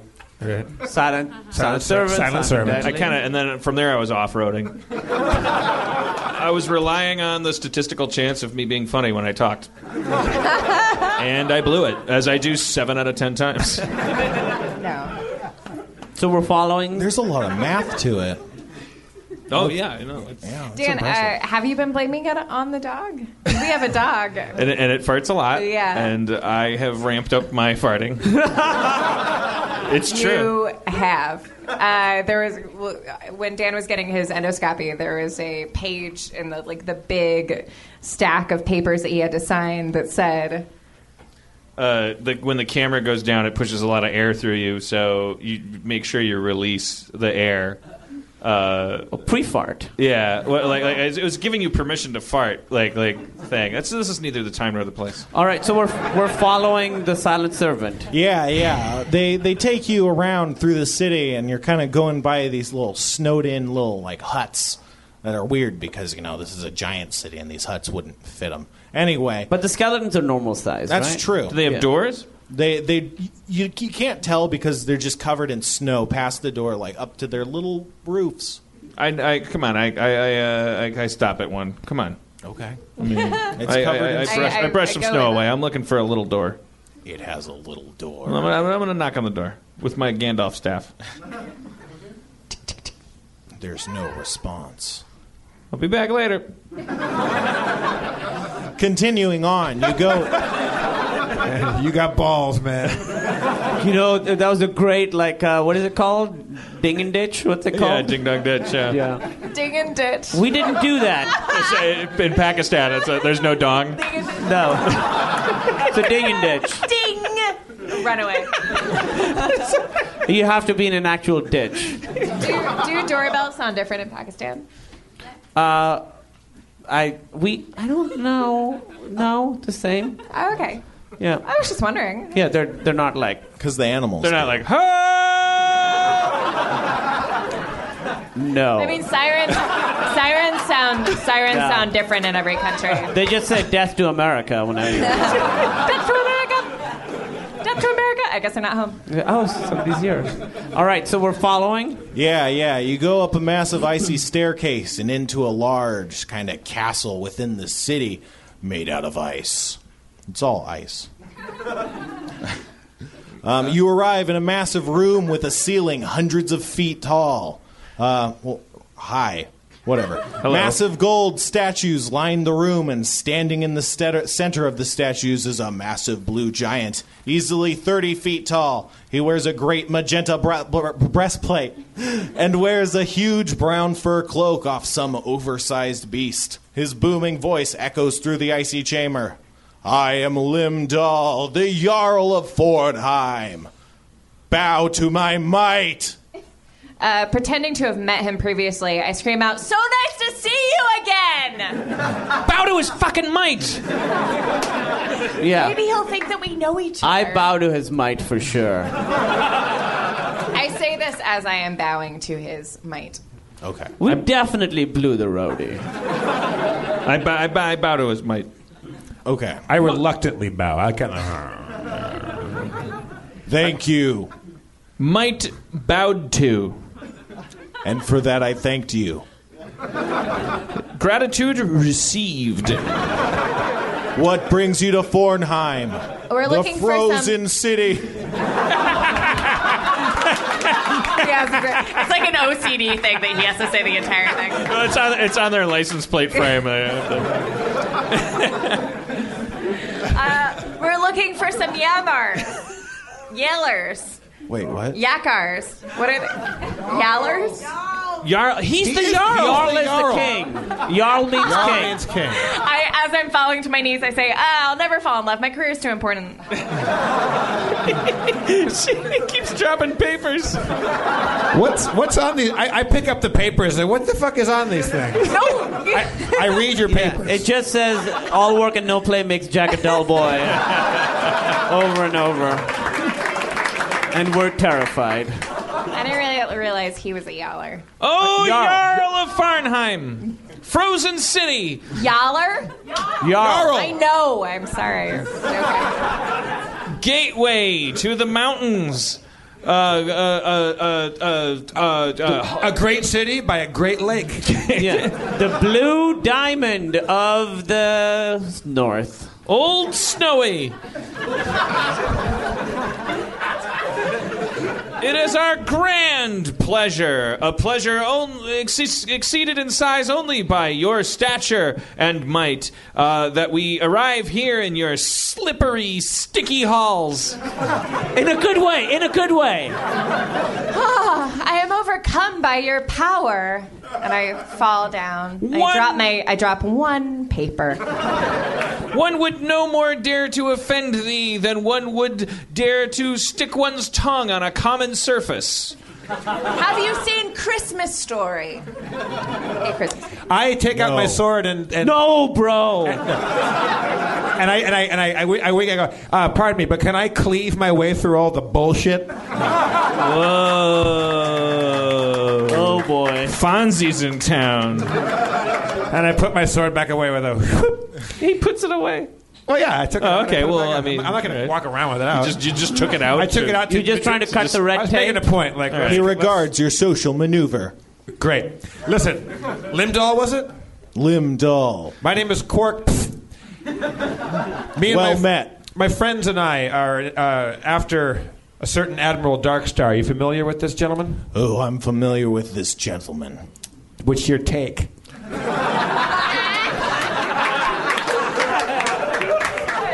I'm I'm not a fond of him. Yeah, yeah. Well, we're, we're, we're, Neither we're are- no, he's, we he's are. the You worst. saw, you saw the air quotes around gentlemen, right? Yeah. Right. Right. Well, we're we have one mission and one mission alone, and it's to take him down. Uh, we could certainly use a little assistance because, as you see, we're just four tiny little fuckers.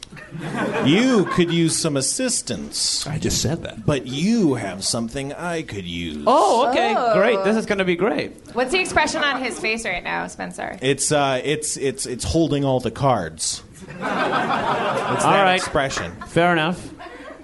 What is it you uh, want from us? Oh, just a few of your fragments of power. Oh boy. Can we have a sidebar? Uh, gentlemen, do you think he's talking about my business papers? Well, I think we should definitely try. They Okay. weren't. There was no business. One page was just a bunch of drawings of dicks Look, and I'm balls. I'm, I'm gonna be a magazine editor, executive, business merger lady someday, and I've got to take all my ladies. By pa- okay, stopping. Okay, Oh, do you have shards of power, right? Your Are those like dad's- the amulet of autumn and stuff? Nah, these are stuff that you've collected. Yeah, Sharpie but, but has doesn't, them. isn't I, guys? It, it, the shards of power. If, if Admiral Darkstar wants all of those, I feel like this, what, what if this guy's just lying to us and works for him? He's going to hand them all over to him. Yeah. Should we ask him if there's something else that he would want instead? And, uh, what, what do we get in return for these shards? Like exactly? I will give you some of my finest horses, as well as a regiment of six frost giant warriors to aid you. For how many horses, shards? Horses. I want all of them. You want all our shard?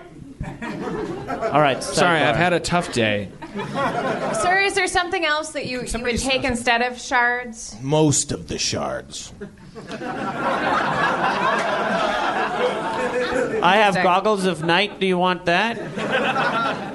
You take that instead of the shards? No. Can somebody ha- has, has got more wisdom than me sense motive on this guy? You fail to sense his motive. I asked somebody else to do it. Somebody else also fails. All right, I think we I'm gotta gonna get my own dice. We gotta, we gotta, we gotta put a bookmark here because we gotta. We're Oh in the, shit! Oh, it's yeah. time. We're in the hall of the frost giant. All right, uh, Jarl, uh, the cliffhanger. Jarl Cliffhanger. All right, thank you, Kumail Nanjiani. Thank you, Erin McGathy. Thank you, Spencer, for your dungeon mastery. Please, uh, on Saturday, come to the Silent Movie Theater. Google it. Harmon Quest, it's called, in, in, in cooperation with Cinefamily. Come to the thing at the uh, thingamabob. All right, it's time. It's, it's, showtime. We're, we're done, baby. You want to you want to uh, say a nice little uh, little lesson learned? A What have we What have we learned? Gay people should be allowed to be gay. If you if you if you fuck around with that, sa- Satanists will turn your dead grandmas gay. uh, some Black Panthers are Irish. Black Panthers should not be uh, uh, uh, yeah uh, exiled to Tanzania uh, w- w- because that that guy could have been doing a lot of good here. Uh, instead, he's got an orphanage over there. And Uh, um, and it's, it's possible to have a, a thing called Jeep butt. Yeah. Um, altogether, uh, a, w- a wonderful. Uh, oh, and San Diego can can go fuck itself. I guess. yeah, I, mean, guess. Man, just da- down, downtown mostly. But mostly what I think I've learned is that we love you as always. Thank you for coming to Harmontown. Have a good night, Walter. Wrong music! Wrong music! Wrong music! We keep clapping! There we are. Oh my God. Thank you so much, Anatoly and Antti. Adam Goldberg for Bone Voyage. That's what we should have said. We Dan. Dan, we should have just ended with Bone Voyage. Bone Voyage. Bone voyage, one and all.